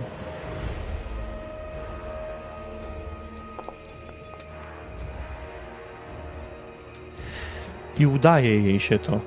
Nie trafia jednak czysto, ponieważ zeskrobuje, ten, ten buzdygan zeskrobuje się po, po kamieniu, ale wytrąca go tym momencie razem z, ze stojakiem. Kamień leci na ziemię. Ty miałaś ręce dość blisko, więc pozwolę ci go złapać, jeśli jest taka twoja deklaracja. Oczywiście. Dobrze. Łapiesz go i Heinz, co ty teraz zrobisz? Wiesz co, ja mm, myślę, że tu zadziała odruch, jako że ja leżę na posadce po tym, jak połamałem żebra, to wyobrażam sobie, że w odruchu takim niezgrabnym szczupakiem bym się rzucił, żeby złapać to, żeby to nie spadło na, e, na ziemię. Ale, Ale ty... jeżeli Finnewen to złapie, to chciałbym starać się zaszkodzić ambasadorce. Mm, Gramole się tak na tyle, na ile mogę i będę ją atakował. Jeżeli nie dam rady wstać, to chcę ją chociaż, nie wiem, złapać za nogę, ciągnąć za nogę i ją powalić, cokolwiek takiego. A jeżeli mogę ją zaatakować po prostu, to... to, to Chciałbyś ją zaatakować bronią, czy swoimi, swoimi pięściami jakoś? Nie no, bronią cię. Dobrze. W takim razie możesz się podnieść na, na jedną nogę, potem na drugą i chciałbym, żebyś rzucił sobie na, na, swoją, na swoją broń Jednakże nie będziemy dodawać żadnego modyfikatoru związanego ni to z szarżą, ni z niczym innym. Bardzo ładnie, ja spróbuję nią się uchronić.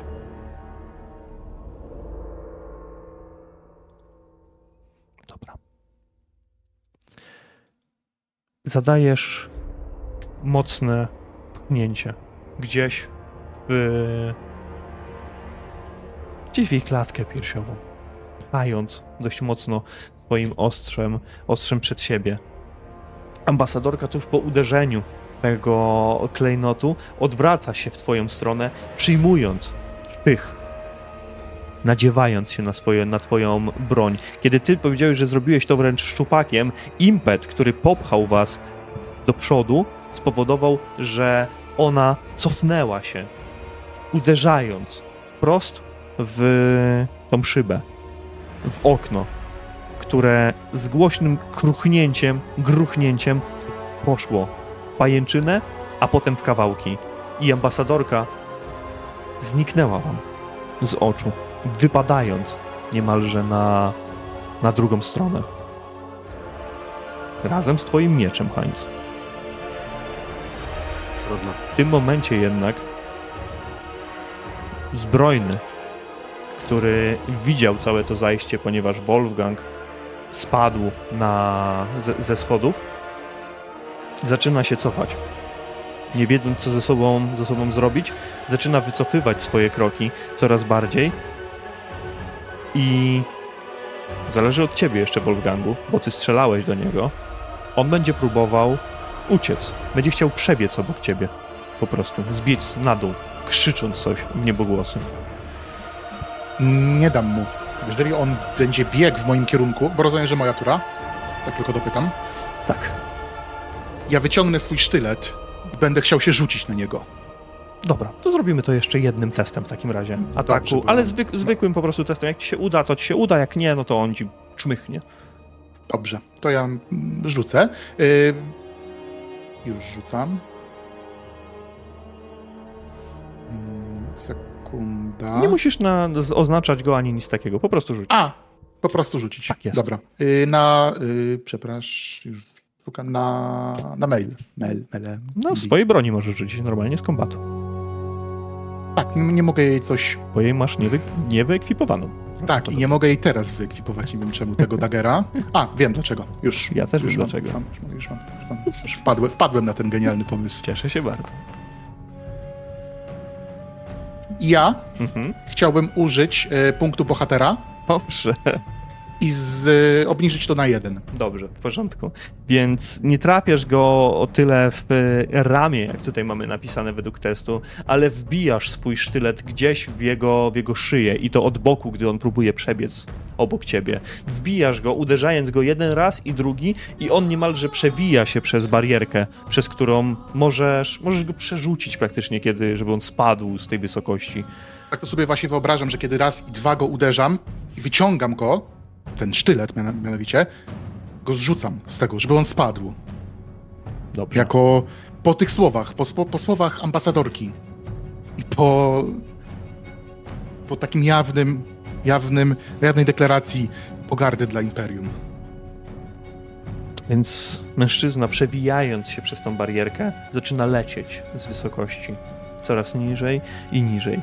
Inełyn, trzymasz za ten kamień, który jarzy się teraz coraz bardziej, a dookoła ciebie zaczynasz na swojej twarzy, także zaczynasz czuć powiew wiatru, który wdarł się do środka poprzez to uderzenie ambasadorki i jej wypadnięcie przez okno. Chciałbym, żebyś jeszcze raz rzuciła test e, języka magicznego i potrzebuję od ciebie przynajmniej dwóch sukcesów w związku z poprzednimi trzema sukcesami. No pressure, no, dobra. Ja pierdolę. No nie, nie. Ja nie jestem w stanie nic z tym zrobić. Nie udaje ci się w takim razie. Nie.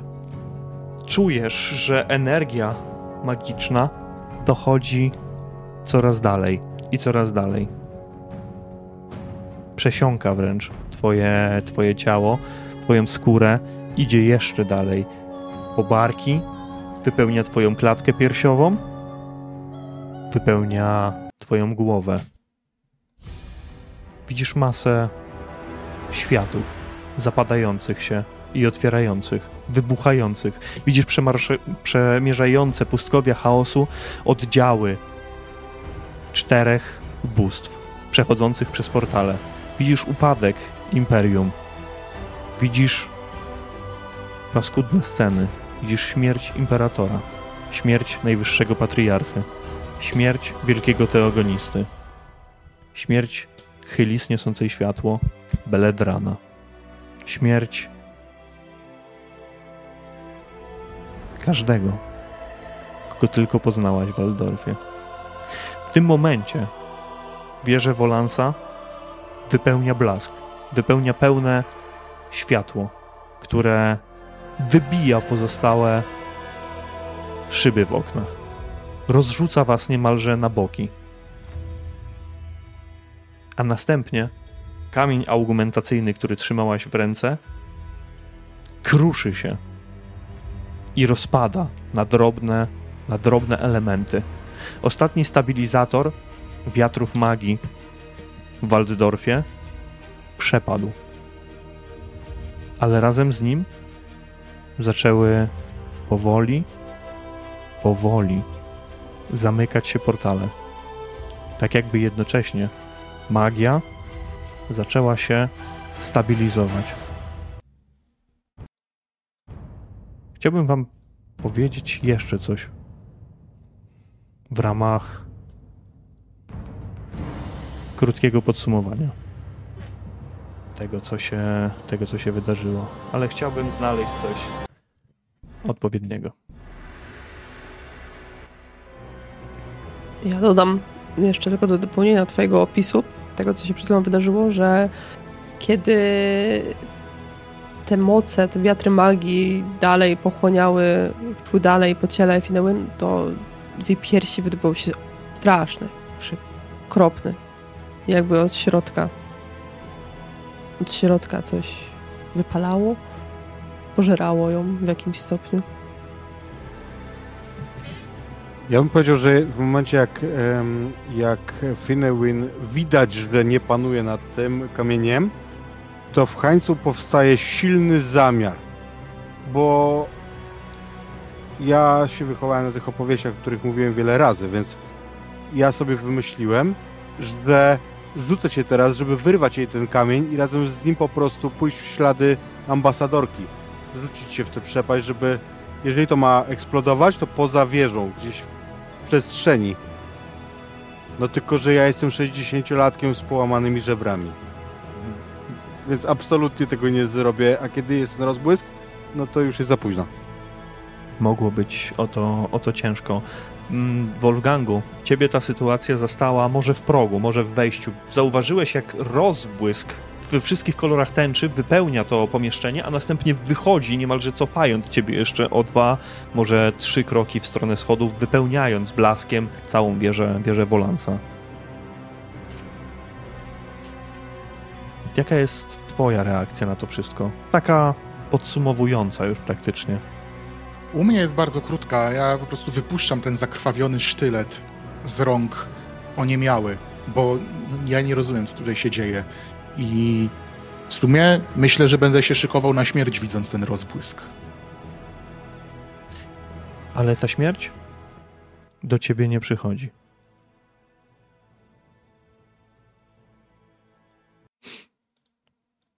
Nie przyjdzie. Jeszcze nie teraz.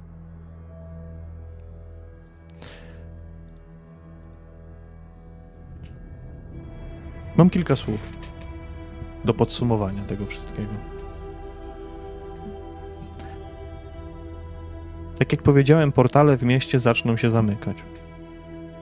Te z istot zrodzonych w domenie chaosu, które nie padły pod bronią żołnierzy imperium, po rozbłysku stracą swoją cielesną istotę i zaczną znikać, wracając do sfery, z której przybyły. Na ulicach Altdorfu zapanuje jedynie obraz wszechogarniającego zniszczenia oraz śmierci.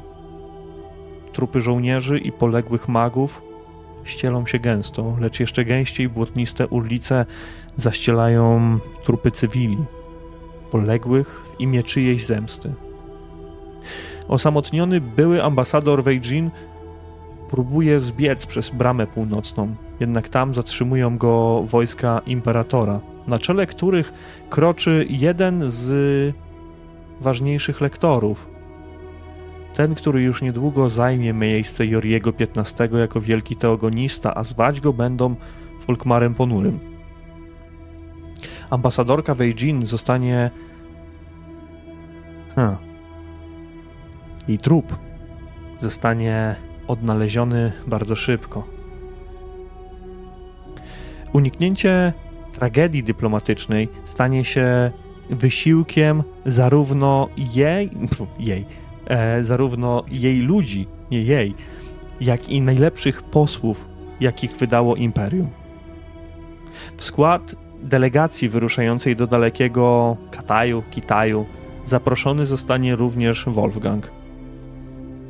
Kanclerz Mornan Tybalt zostaje pojmany i osadzony w lochu, a odpowiedni ludzie poczną wyciągać z niego potrzebne informacje. Łowcy czarownic tym razem nie zawiodą i doprowadzą do publicznej egzekucji byłego ambasadora Weijin, którego przekleństwa jeszcze przez długi czas będą niosły się po ulicach Altdorfu. Ludzkość szybko zaczyna zapominać o trapiących ich problemach. Wkrótce w mieście urządzony zostanie turniej rycerski, a o wpisanie się na listę uczestników proszony będzie Heinz von Cirel, kiedy tylko odzyska zdrowie. Altdorf rozpocznie swoją odbudowę. Chylis niosąca światło rozpocznie przygotowania do swojego powrotu na Ultuan. W tym czasie Finewyn zostanie przez nią namaszczona na tą, która kontrolować będzie procesy zachodzące w kolegiach magii, pod bacznym okiem Bel Edrana. Kolegia magii, które po tym krótkim ataku będą musiały uzupełnić swoje szeregi. Dojdzie do zacieśnienia współpracy między elfami i ludźmi. Tamtego dnia jednak, gdy schodzić będziecie na dół, na scenach stali pojedynków rozegra się jeszcze jedna ważna scena. Do środka, dzierżąc różdżkę Wolansa, wkroczy Tyrus Gorman. Jego szata będzie postrzępiona. Kapelusz nie będzie go. Nie odnalazł go. A z pomiędzy was materiału widoczne będą liczne zadrapania. Broda i włosy najwyższego patriarchy będą jeszcze płonąć. Krocząc przed siebie, Gorman odtrąci was ręką, raczej gdzieś z dystansu, i wbije różdżkę w centralnym punkcie sali, zajmując miejsce po przeciwległej stronie. Jestem gotowy, powie. Z cienia natomiast wysunie się inna postać, stunąc bezszelestnie swoją ciemną szatą i uderzając kosturem pojawi się zarys wysokiego mężczyzny. Mężczyzny, którego twarzy nie rozpoznacie, gdyż skryta ona będzie za złotą maską, od której odstawać będą długie, złote szpikulce niczym promienie słoneczne. Mężczyzna nazywać się będzie Baltazar Geld. I tak rozpocznie się kolejna walka o stanowisko najwyższego patriarchy kolegiów magii w Waldorfie. Moi drodzy, na tym zakończymy sobie przygodę Korona Imperium i postawimy kropkę, ale w ramach takiej dodatkowej sceny po napisach, w trzech zdaniach, chciałbym zapytać każdego z Was, ponieważ dałem jakąś wypustkę, jakieś wyjście, chciałbym, żeby każdy z Was opisał pokrótce, chociaż przyszłe krótkie losy waszych postaci. I tak jak mas, mam was tutaj e, po kolei od mojej lewej, chciałbym, żeby, żeby zaczął Heinz po prostu. Heinz, jak widzisz przyszłość swojej postaci po tych wydarzeniach? Kiedy przyszli do mnie namawiać, żebym zapisał się na turniej. I to nie na jakiś tam bochurt, nie do tych wczesnych rund, gdzie tylko plebs na to patrzy, żeby się kwalifikować, tylko honorowej pozycji z najlepszymi. Przyznam się, że łezka zakręciła mi się wokół. Żartujecie, chłopaki? Gdzie staremu? Bawić się w wojnę z dzieciakami. Zresztą, na turnieju to nie walka. Nauczycie się. Bawcie się dobrze. A. A ja muszę jeszcze się czymś zająć. I faktycznie, muszę się czymś zająć, dlatego że ostatnimi czasy po incydencie dyplomatycznym z pewną obfitą transzą wina w mieście nastąpił pewien niedostatek. Po tym jak to zostało zutylizowane, to gdzieś rynek musiał wypełnić tę lukę. Dlatego też Heinz, kiedy już może sobie na to pozwolić, inwestuje inwestuje w niewielką winnicę we stali. Tam ma oczywiście swoich chłopów, którzy pracują na południowym zboczu wzgórza, a ja tylko próbuję i kiwam głową z zadowoleniem. Dobrze. I teraz odwracam kolejność. Co w takim razie z Finełyn? Idełen oczywiście przyjmie zaszczyt, jaki, jaki dostąpi i, i to ona zajmie miejsce Helis niosącej światło. I będzie starała się jak najlepiej stosunki elfów i elfich czarodziejów i ludzkich czarodziejów, żeby były na co najmniej neutralnej stopie a nigdy więcej na negatywnej. W tym wszystkim będziesz miała na pewno dużo pomocy ze strony magów, kolegium. Dokładnie. I myślę, że tego kiedy przyjmie też e, to stanowisko, tak nie będzie już to Finewyn, a przyjmie swoje prawdziwe elfickie imię, czyli Xanriel. I od tego dnia będzie zwana Xanriel srebrną mgłą. I jeszcze nasz poseł ze Streisen, Wolfgang. Jak widzisz swoje losy?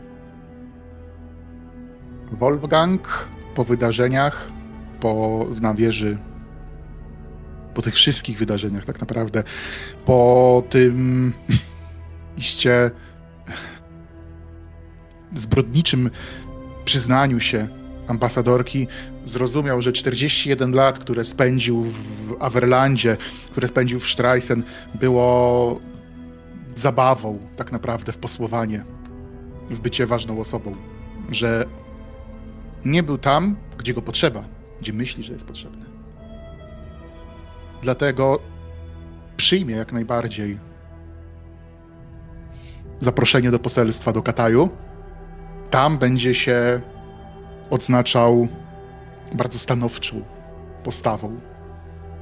Oczywiście taką, która ma wynegocjować pokój, nazwijmy to, ale nie będzie to, nie będą to miłe z jego strony dysputy.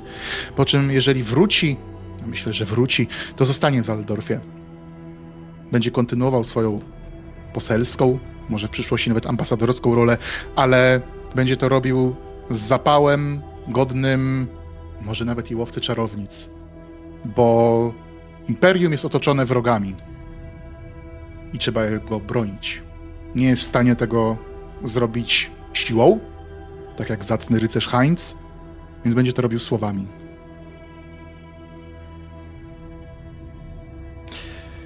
I myślę, że tutaj już drugi raz dzisiaj postawimy sobie kropkę. Dziękuję Wam bardzo serdecznie za te, za te cztery sesje, za Waszą obecność, za, za Waszą grę. To była przyjemność. Mam nadzieję, że i Wam się to jak najbardziej podobało. Dziękuję Wam bardzo. Dziękujemy. Dzięki. Super. Naprawdę wow. Ale super. A kończąc już też, też streama y, i nagrywkę, podziękuję również widzom, wszystkim tym, którzy będą słuchać, oglądać. No i do zobaczenia w następnej serii. Trzymajcie się i pa pa. Żegnamy. Pa.